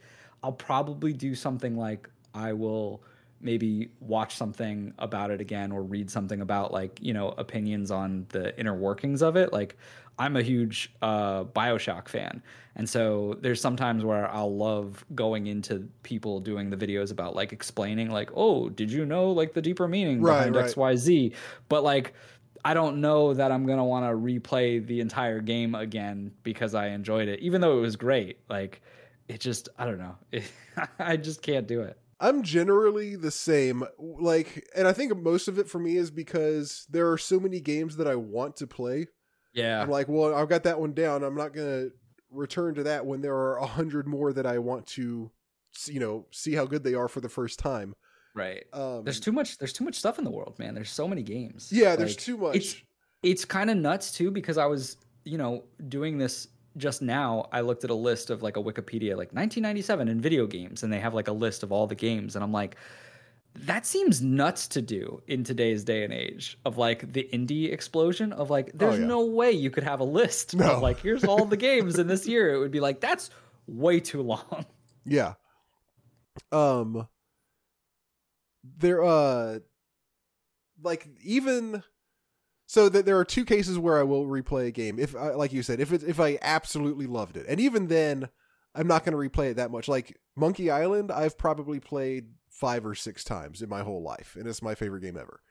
Um there are, the only exception to that is there are a couple times where I've pl- and this is for there are a couple times mostly with RPGs if I've played one and I feel like I I just missed something kind of kind of like almost what Jeffrey did with Final Fantasy 8 but if it's one that like Yeah. a lot of people love kind of like Suikoden 2 honestly um and I just feel like I missed it then like f- almost maybe even mostly for the sake of the podcast I would I have re- there are a couple that I have returned to after a few years and given another shot to see like Right. was I just being too hard on was I expecting too much? Yeah, um, yeah, yeah, yeah. I've done that It's- a couple times. So I, you know, I, I say that like, oh, I'll never go back to a game or like it's very rare. But to um, the person who wrote in, like to their defense, um, I've also put in almost uh, on Steam. I'm at 480 hours on the Binding of Isaac, and I've also played like 300 on Switch. I forgot. Yeah, I remember now. You're you're a big Binding of Isaac guy. So yeah, well, I played it until I 100% beat everything um, Okay. uh, for this new DLC. But like, that's the point of yeah. I'm like, oh, I'll never play a game again. But I literally sunk so much of my life into one game, and yeah, that's lit- that's different though. That's not like that's kind of like what he was saying. That's that's sort of falls along the lines of like Civilization or something like that, where you don't just play it once. You're like, well, that's it. Like that's a game that's like the nature of the game. You're supposed to go back and play many times. yeah, yeah, yeah, yeah. But it's, I mean, it's still like it doesn't matter if you enjoy your time with it, then do it, right? Like, Right. who cares? Um, but yeah as far as like story like even even for games one of my favorite things with games is when they have you know multiple paths or if you make these choices they matter and it, it changes the story i love playing games like that but i don't do it like oh i can play it multiple times i stupidly i'm like i love these games and i'll pick my choices and then i'll be like all right i'm done i'm gonna watch it what happens on youtube rather than like playing again nice. Uh, all right. So Sven Sven goes on to say he says he's not talking about games like Civilization or Crusader Kings. I am talking about games that have an actual story. Uh, for instance, when I finished Octopath Traveler, I had fallen so much in love with the game, its graphics, its music, its characters, that I just did not want to part with it. So I did another full playthrough right after having watched the end sequence, with only a few minor tweaks concerning my party setup. And this, with reaching the game's true ending and doing all of the 120 side quests, took me about 100 hours each time. my god that, so that's yeah, I can't do that. I can't do that. such dedication It is. Uh, my que- so my question of the day is: Have you ever? Okay, so we sort of already answered this. Have you ever done something similar? It seems with the wide variety of games available nowadays, people almost never do that because they have such a large backlog of games they want to play in the future. That's why I like Jeffrey's emails so much because there's something to be said, in my opinion, about sticking to a game and spending as much time with it as possible and not trying simply to finish it in some way before moving to the next game on the list. Have a good one, Sven. Yeah, so we pretty much answered that. Yeah. Uh, yeah. Thank you very For the much, most Sven. part. Yeah. Anything else to add? Uh no, I mean I I think we covered that question even though we didn't know it was coming Yeah, I pretty think well. so. I think so. Um, we do you have time for two more? Yeah, sure. Let's do it. All right. We got one from Mike here. Mike says, Hello, gentlemen. Just wanted to say a quick hello and give you my top 10 of 1997.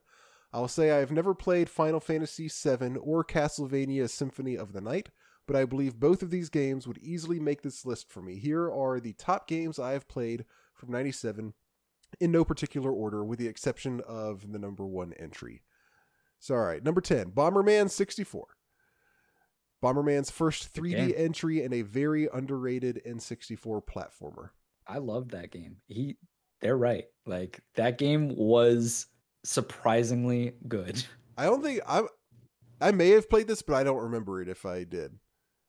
This probably It- has to be a multiplayer. Like, is this one you pretty much would have to play multiplayer, like to, to Uh, like it or no? No, no, it, and it, I don't even think it was multiplayer. Like it is Oh, so okay. far from what you think of when you think Bomberman. Interesting. Like Bomberman very much is that like arcadey type game where you're in what looks like a Pac-Man type arena. Right. And Bomberman 64 was totally different. It was like kind of think of like a Mario 64 esque, like exploring different worlds. Wow. And it was it was Mario 64 is a bad one to use because it wasn't as like open worldish, No, but I'm it was it up, different that's you have that's the different first thing that stages. come to my mind. Yeah that you're exploring and different like vehicles that you end up going in as well like it's so and i don't think they've ever done it with bomberman like anything else like that from their series but i i loved it as a kid i thought it was so good Okay. Um, let's see. Number nine, Chameleon Twist, a forgotten N64 platformer that I remember renting many times. Diddy Kong Racing. Hell yeah let's go I hear so much good stuff about this game. people people shit on this game a lot but i think Do it was they? pretty good yeah there's there's a whole community of people who like hate diddy kong racing Okay. Um, but there's also very much people who are like, no, no, you're wrong. What a good game. I liked it as a kid. I don't know. So I'm not, I'm not like a person who's, who's into racing games to a point where like, yeah, it's better. Like I know there's people who are, uh, who hate Mario Kart because they think it's too easy and they go like the crash racing route and things Okay. like that. And there's a whole like a community ag- against that. I don't know where Diddy Kong fits in. I just remember enjoying it as a kid All and right. being like, this is weird because it was one of those games that had an open world, but it was a racing game. So I thought that was super cool. Gotcha. Uh, next, uh, GoldenEye is number seven. This is the game that set the foundation for multiplayer first person shooters, and the first game I can remember staying up all night and playing with friends. Yeah. Solid. Number six, the Lost World Jurassic Park arcade game. The Oh, I have no idea. I, I feel like this is like one of the like a like a light gun arcade game. Probably, yeah. The game every kid wanted to play at Chuck E. Cheese in the late 90s. My parents still have a picture of me playing this during my seventh birthday party. Number Hmm. five, Mega Man Legends. Underrated underrated Mega Man game that is part RPG and part dungeon crawler. Yeah. This Did might you ever play this one? No. Oh, it was I remember this being very bad. But I I don't for some reason I remember playing it for a little bit and being like, no thank you. I if this is okay, okay, yeah. I this is I have seen this game before. And I just remember seeing it and being like I- never want to play this. Yeah, it's one of those things where you're like, Mega Man is so good in the genre and style that it is. And and it's not like a bad thing for people to branch out and try something different, but I just don't think this was the right direction. Although, I mean, maybe I'm wrong. I, I didn't give it a chance. I remember just kind of like you looking at it and being like, what? This isn't Mega Man. Like, no, no, Yeah. I don't want this. yeah. Number four, Mario Kart 64. A much more accessible racing game compared to Diddy Kong and superior, in my opinion. Number three, Snowboard Kids. I have to look this up because it just has that's just like such a weird name to me. a fun snowboard racing game on the N64 featuring quirky characters. Like it seems would- like such an on the nose title. Like Yeah. it's got kids skate snowboarding. Let's call Why it not? snowboard kids. I mean, it it gets the point across real quick. I guess so. Uh, number two, Star Fox 64. Yeah. This was the first N64 game I ever played. I remember playing this at my older cousin's house and being blown away by the 3D graphics and voice acting. Simpler times. Number one, Final Fantasy Tactics. This is my actual number one and my favorite game that this podcast inspired me to try out. I don't That's have cool. Yeah, it is awesome. Uh, Jay, I'm, I'm sad that Jay's not here to hear that because Jay would be flipping his shit. Um, I don't have anything to say that you two haven't already articulated. This is an all time classic. Yeah, Jay is a huge Final Fantasy Tactics fan. Um, I do like the game a lot. I, I talked about this last time. When when I played it, I played it in a like the most unideal way possible. Pretty much, like I played it over a very long period of time, to where every time I loaded my save, I had no idea what was going on with the story or anything like that anymore yeah, yeah. so yeah. I missed out on like half of what is supposed to make it so good. Um, but it's even the the combat though is still really good regardless. So like I had a lot of fun with that. That was great. The way your Yeah. characters and classes level up and that kind of stuff is really good too. But I just pretty much missed out on the story altogether. yeah, I've actually never tried it. I'm not the biggest tactics uh fan. Okay, The only one that I've ever played that I was really into was when I was younger was a game called Vandal Hearts. that sounds Um, familiar. It's it's very much uh like I don't know. I've brought it up to a lot of people and no one ever knows what it is. So Oh, it really? doesn't seem like it's yeah, it just doesn't seem like it uh, kind of tracked very well with people maybe. I don't know. Maybe I'm just not asking splash? Yeah, maybe I'm just not asking the right people, but I uh really liked it back way back when. Um but I also don't know if it was that good of a game or if it's just, you know, cuz I was a kid. Gotcha. Um, he said, oh, okay, Mike says he finishes up. I've had a busy summer so far, so I'm writing this in a hurry. It may be a while before I have a chance to write in again. Keep up the work, you too. Rob, keep on with the epic rants of Kingdom Hearts and FF8 quality. Jay, you know that you will always have a listener that understands Majora's Mask is the best Zelda and that all other opinions are wrong. Take care. Wow. Mike. All right. All right. That's quite it's quite a take. It's a take? Um, all right, we got one more. This is from Chase the Night Cleaner, as always.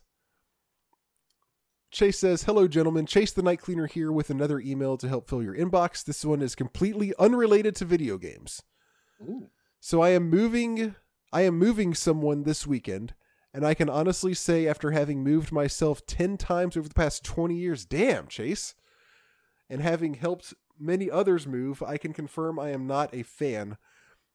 Which brings me to my question of the day. Do you have any weird or funny moving stories that may have sucked at the time but make you laugh now? He says, Some examples for me.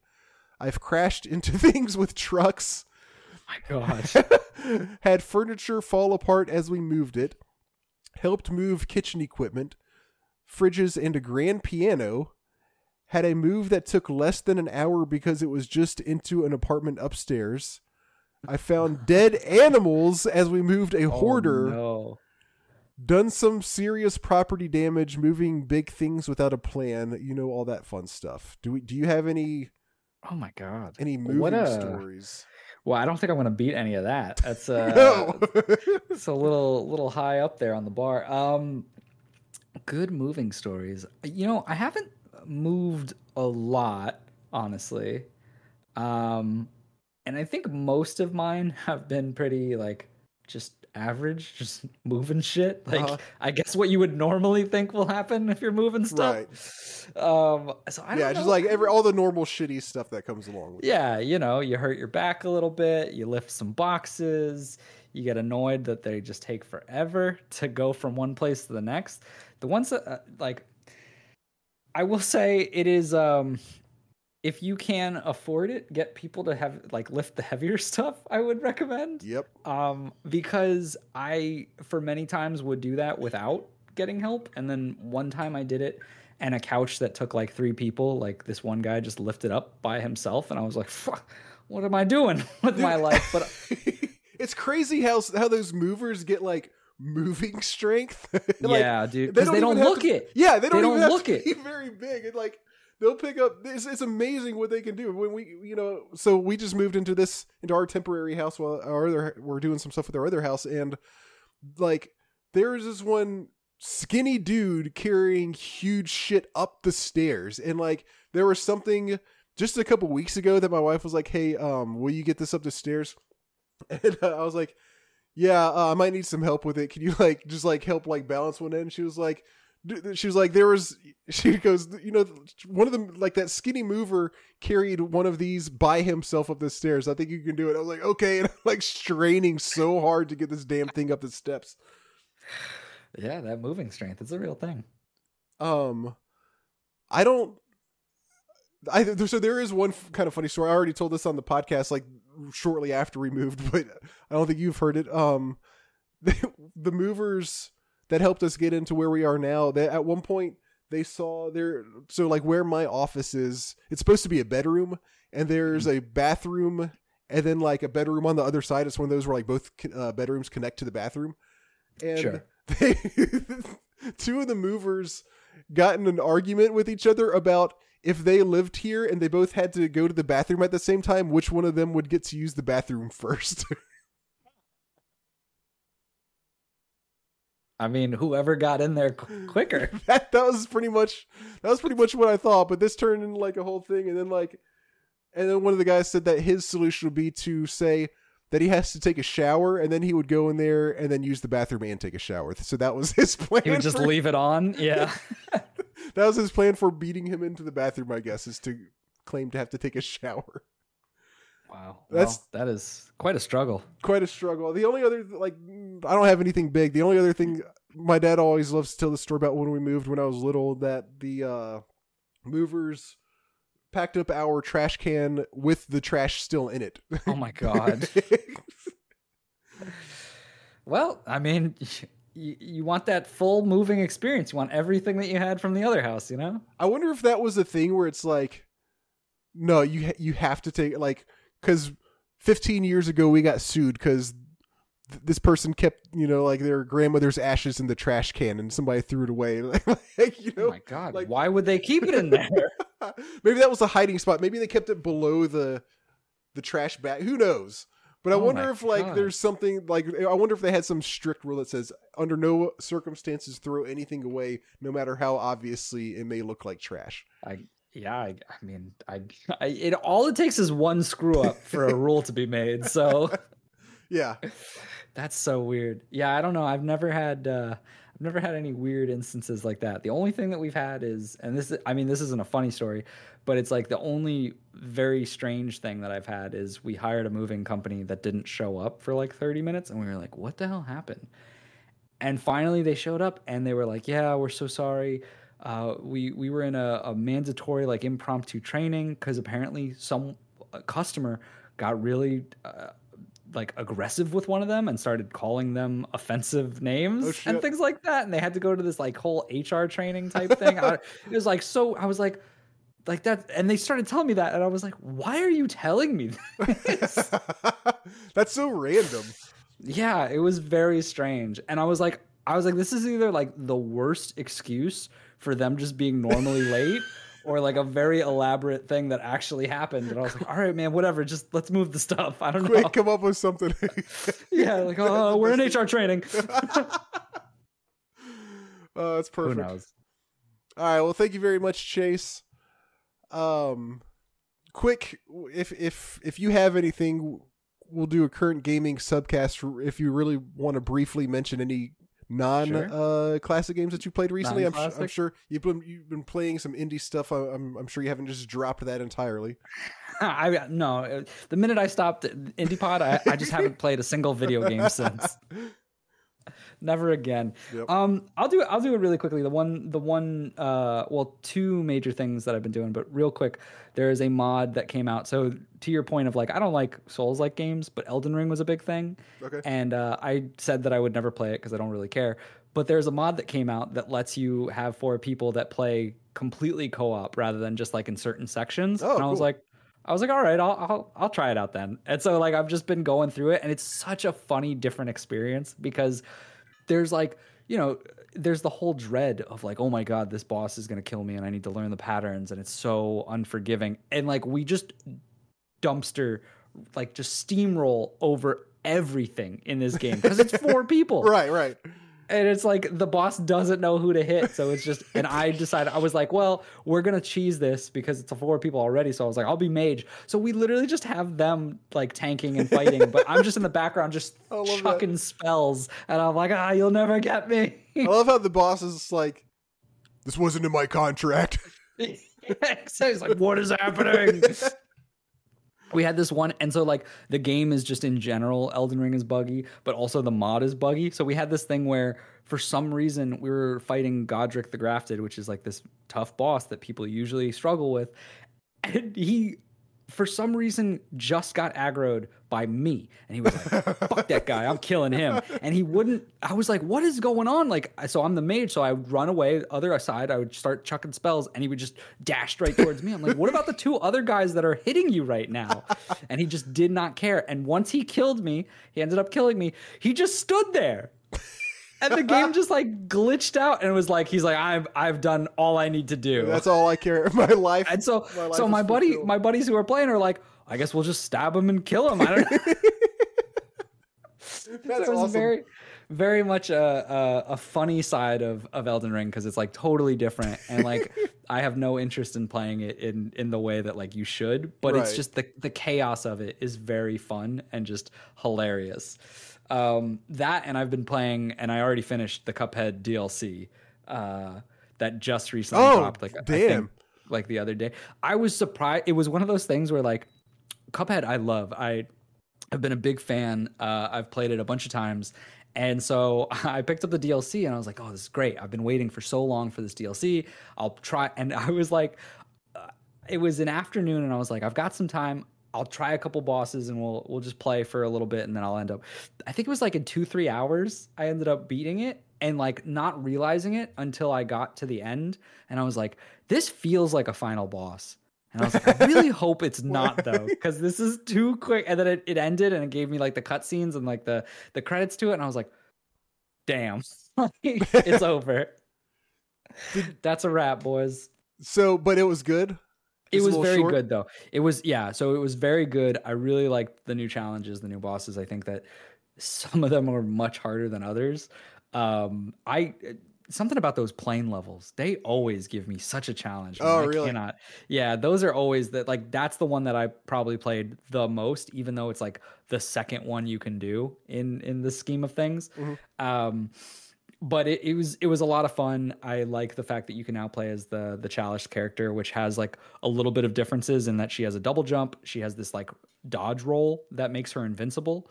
Um, and instead of having to double jump to like tap things to get that the whenever there's like pink items, you can smack at Right. them, which will give you energy. She just has a dash that goes into it. Okay. Um, so like very different in, in play style in that regards. Um, but just a cool little thing for the storyline of being able to play as her. Um, I don't know. I thought I thought it was fun. I thought it was really good. It just it was one of those things where it is a short experience. It's not a lot. Like I think it was eight bucks um when I bought it. So it wasn't that much. Like if you're thinking about like how much went into that. And like I get that they're like hand drawing this stuff and there's a lot of challenging pieces that go into creating it. But when it was done, I was like, damn, I really waited this long for that experience to just be over right now. Like it very, very much felt like uh one of those moments where you're just like, there's no way I'm already done with something that I've been uh, like so excited for for so long. yeah, yeah. But I am, and it's over. It's all. But it did, was good. Did you watch any of the TV show? I did. I wasn't a fan. I think it's. I, I don't. So I think they just didn't really know what audience to cater to with that because it very much felt like a kids show, but like I don't think a lot of kids would care for that series as much as people who are probably older. And I feel like it should have had more of a an adult vibe to it. I, I don't know. So I watched the first episode with my daughter, who she she really like like the game is a little bit. She's thirteen, so like she appreciates the game, but it, she hasn't played it very much just because like it's a little bit too It's hard. tough. It's it's Yeah, like it's tough. that's not the type of game she likes to play, but she really Sure. likes the aesthetic of it. I mean, it look, Um, yeah, it looks wonderful. Yeah, so we both were pretty excited about that, and we watched the first episode, and both of us were like, "Yeah, that was all right." Yeah, that's kind of how I came uh, out of it. Was uh, I was like, this was good, but like, I don't know that I care to watch anymore. I Right. watched a couple episodes, and then I think I got what I wanted from that experience. But one, they did change the animation to it. It's not exactly what it is in the game because it would be much more expensive to do it that way. So Mhm. that's uh, obviously a bummer. And two, uh, as much as the voice acting is good, they're not the voices I expect. You know, when you like read a book and then a movie is portrayed of it, Yeah. and you're like, that's not how I pictured the character Yeah, at yeah. all. Like that's how I felt when I was watching Cuphead and Mugman talk. I was like, why do they have these like very strange New York type accents and like I don't know, it it felt like a like he was just so far from the character I envisioned in my head. So it it was a little bit of a uh off-putting. It was just different from what I anticipated. And like I still think that they they picked they catered to a younger audience, which is probably good because like it, it builds the brand and like people who grow up then they could try the game and get it and yada yada yada. But like if you're catering to the audience that already probably played it, it's like an older generation. And I feel like it just wasn't anything. Like maybe, you know, I have a kid, I'll be like, You want to watch this Cuphead show? And maybe they'll like it because it's a cartoon, sure. But I don't know, just not for me. All right, have you have you tried the Cuphead hot sauce? No, I didn't even know there was a hot sauce. There is. I just happened to. I, I saw somebody tweet about this like a few like a couple months ago. I pulled it up. I'm gonna. I'm gonna. I'll put it here for you. Oh, okay, okay. It is some of the best damn hot sauce I've ever had. Really? yes, not joking. It is kind of expensive. Like one Okay. bot, there are several different kinds. One bottle is sixteen or eighteen dollars, depending on Oh, what yeah. kinds you get. Oh yeah, they're like their collection set is $105 Uh-huh. for what seems like uh what is that, seven bottles? Yeah. Hot damn. Yes. That's a that is a hot price for hot sauce. But it is so Uh, damn good. wow. So I would recommend like if- Which one? Because there's a there's a number here. So there are a bunch of like flavors. kind of outlandish ones, like blueberry habanero is one of them, or something like that. Um, and Yeah, yeah. all- so far, all of the ones that I've tried are good, but the best are like the basic ones: the smoked Okay. jalapeno, Uh-huh, Elder, uh-huh. El- Elder Kettle's cozy cottage smoked jalapeno sauce is probably the best. The other one that's really good is one that sounds like it's just gonna like like blow your ass off when you eat it, but it's really not too hot. It's the Devil's Soul Collector, Carolina Reaper, Trinidad, Moruga Scorpion, and Ghost Pepper hot sauce. That one's really good too. Oh my god. It It sounds does, it does say this is 10 out of 10 on the heat level. It does. It says ten out of ten. I'm here to tell you, yes, it's spicy, but it's not. It's not gonna. Is nothing like you're expecting. Okay. That sounds interesting. Yeah, damn. Now I'm like, I kind of want to get these. I would recommend it because I, I think they're very, very good. Like I was, I bought, I bought two just for the hell of it. I was like, oh, this, this will be neat. Like you know, just to show my daughter at least, and we'll try it. But then I was like, holy shit, this stuff is good. So take that for what it's worth. oh, they worth. even yeah, they even have coffee too. Yeah, yeah. So I haven't tried the coffee. I it, like the coffee comes in little, just like tiny individual looks packets. like yeah, it looks like like tea bags of it. it's like a tea bag of coffee. If, if if it came in a normal bag of coffee and wasn't probably already ground, I'd probably give the coffee a shot. Also, Yeah, that is interesting. Huh. What a what a unique little thing. I have no idea this even existed. it is a unique little thing. Um, is that all you got for current gaming subcast? Uh yeah, what else am I doing? I mean, I went through Hollow Knight from start to finish just oh yeah, to- you really like that game, don't you? Yeah, so I I had played it um a while back, got to about halfway through and kind of just dipped for some reason. Something else came up. It was years ago when it first came out. Um and it's one of those things where you try to come back afterwards and you're like, oh, I don't remember what I was doing and I, I don't remember the full skill set. So I was like, you know what? I now that uh the Silksong has officially been like, yeah, it's it's it's really coming out. Like and they're getting closer to it actually uh releasing sometime. I think maybe at this year, end of this year, if not early next year, um, then why not? I got to go through it again. So I picked it up from start to finish and went through the game. I love it, man. It's such a good game. Awesome. Um, I've got two that I'll mention real fast. Uh, Shredder's Revenge. Oh yeah, that was good. I did play. It's it's it's perfect. It's nothing like it doesn't do anything new really. Like it, it's not gonna if you know it's not gonna like surprise you in any way. No. They just did exactly what they needed to do for this type of game. How many people did you play it with? Just one. Well, like me and one other guy. Oh, it was yeah. So I had a full party. Oh, you had of- six people. I had six people, and it Holy was shit. So chaotic, dude.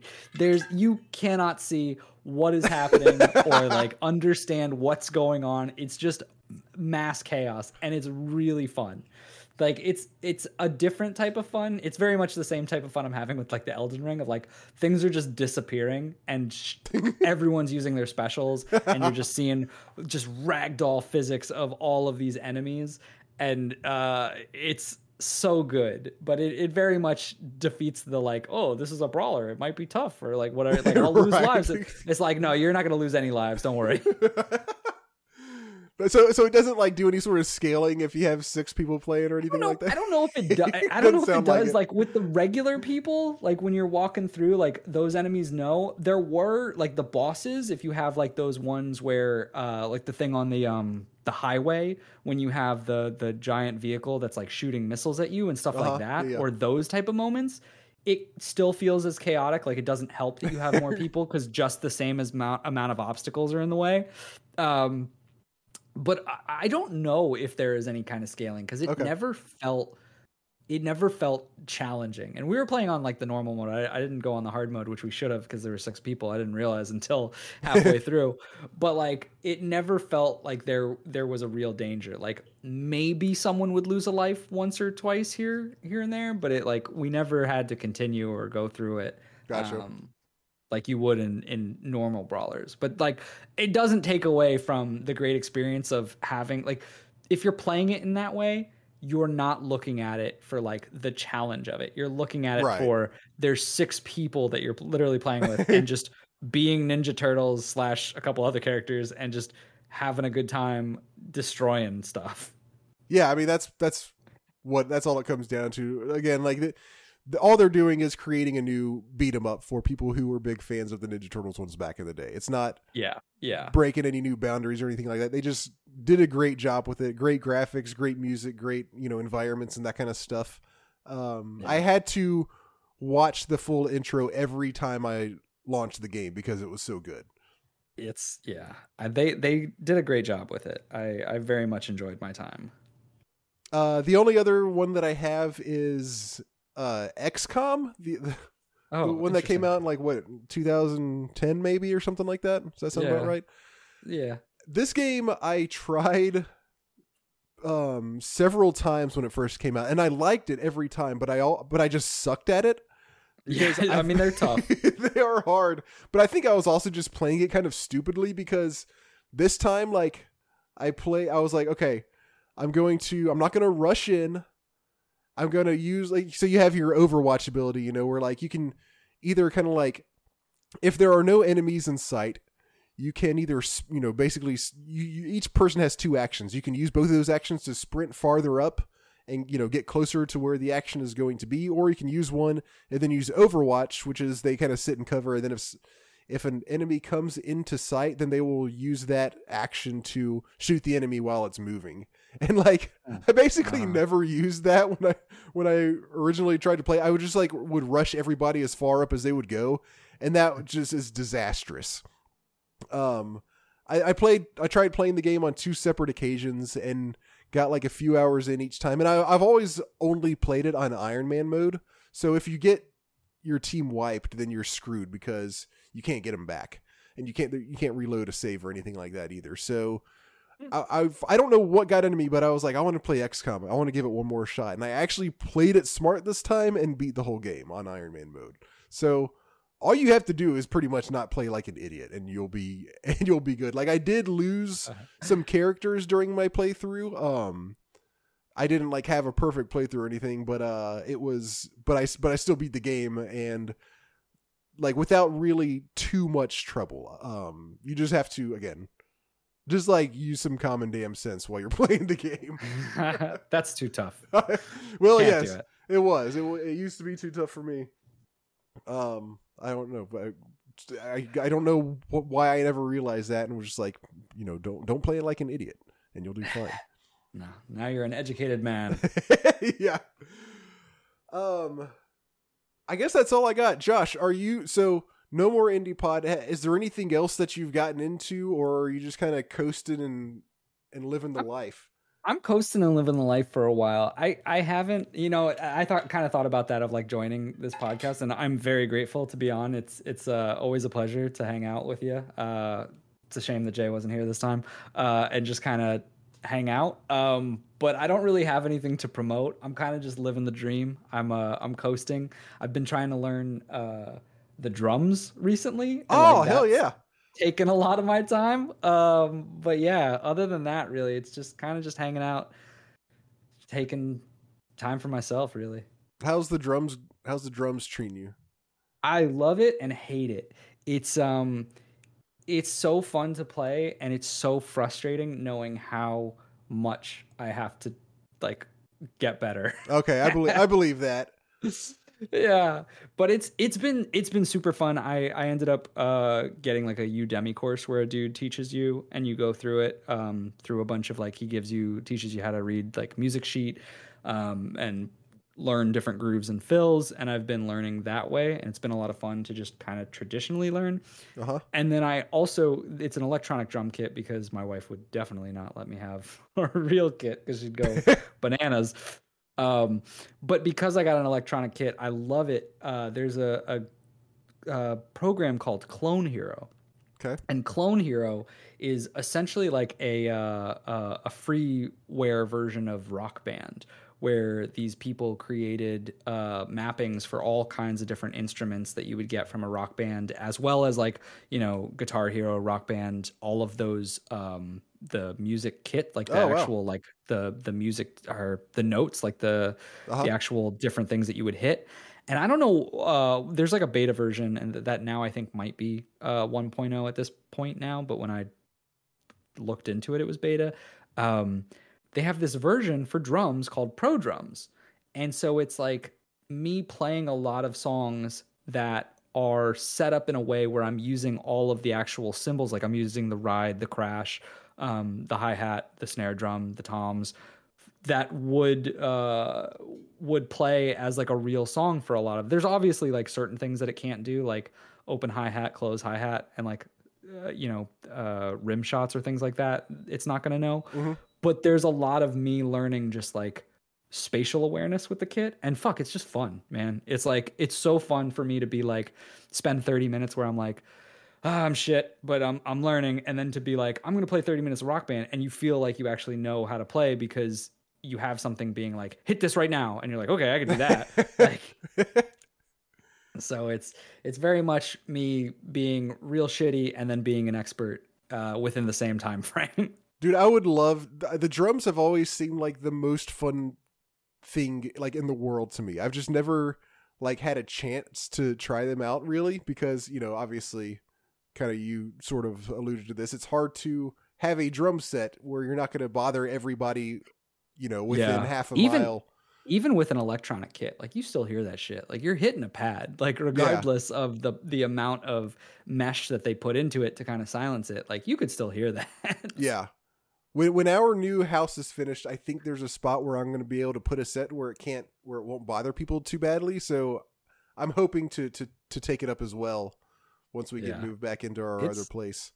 It's a lot of fun, and it's it's one of those things where I was never a musical person, but I've always wanted to play the drums, like mm-hmm. even as a kid. But it was just drums are loud, and they're you know it's it's tough to get a parent to be like, yeah, sure, you can annoy me for hours right. on end but like uh, this was I attribute it to as my life my midlife crisis because I hit 30 recently and I was like fuck it we got to do something you know and so I was like all right drums that's it uh, and so I've been I've been doing it it's been a lot of fun but it is very much a like it's it, it's so strange how many the amount of sounds that you could make with a drum kit and the way that you can play and just looking at people who know what they're doing and then looking at like where I'm at and being like fuck I have a world's way to go but it's it's Yeah. also just it's so fun to just jam and to be like I'm just going to you know I've I've learned a couple of basic rudiments I've learned uh, some basic grooves and fills and I'm just to I'm to run with it and just keep playing and like I don't know there's there's a, a very much a, a stress relieving like element to it of like just slamming down on a drum kit. Oh, I'm sure there is. That's that's awesome. And you know the other good thing about drums is like you probably don't have to be that good of a drummer to find a band. No, you because you- you everybody don't, needs no. a drummer. You don't um for that reason and also because like there's a lot of ways to play things that just sound like people will will hear it and be like, "Oh, you can play the drums." And it's like I could just do basic grooves and just keep looping Oh, them sure. because yeah, that's yeah. that's a lot of what like drums is a lot of like learning certain patterns and just like just keep playing them over and over and over again Yep. and like slight variations so there's a way to get obviously that you know if you're a good drummer like it's a worlds away of what a bad drummer is but like you can still sound pretty good even just getting into your basics Hell yeah, dude. yeah it's been fun Well, that's good. That's that's a that's a good solid update from from Josh. What what uh what's your Twitter uh so people can follow you if they want to?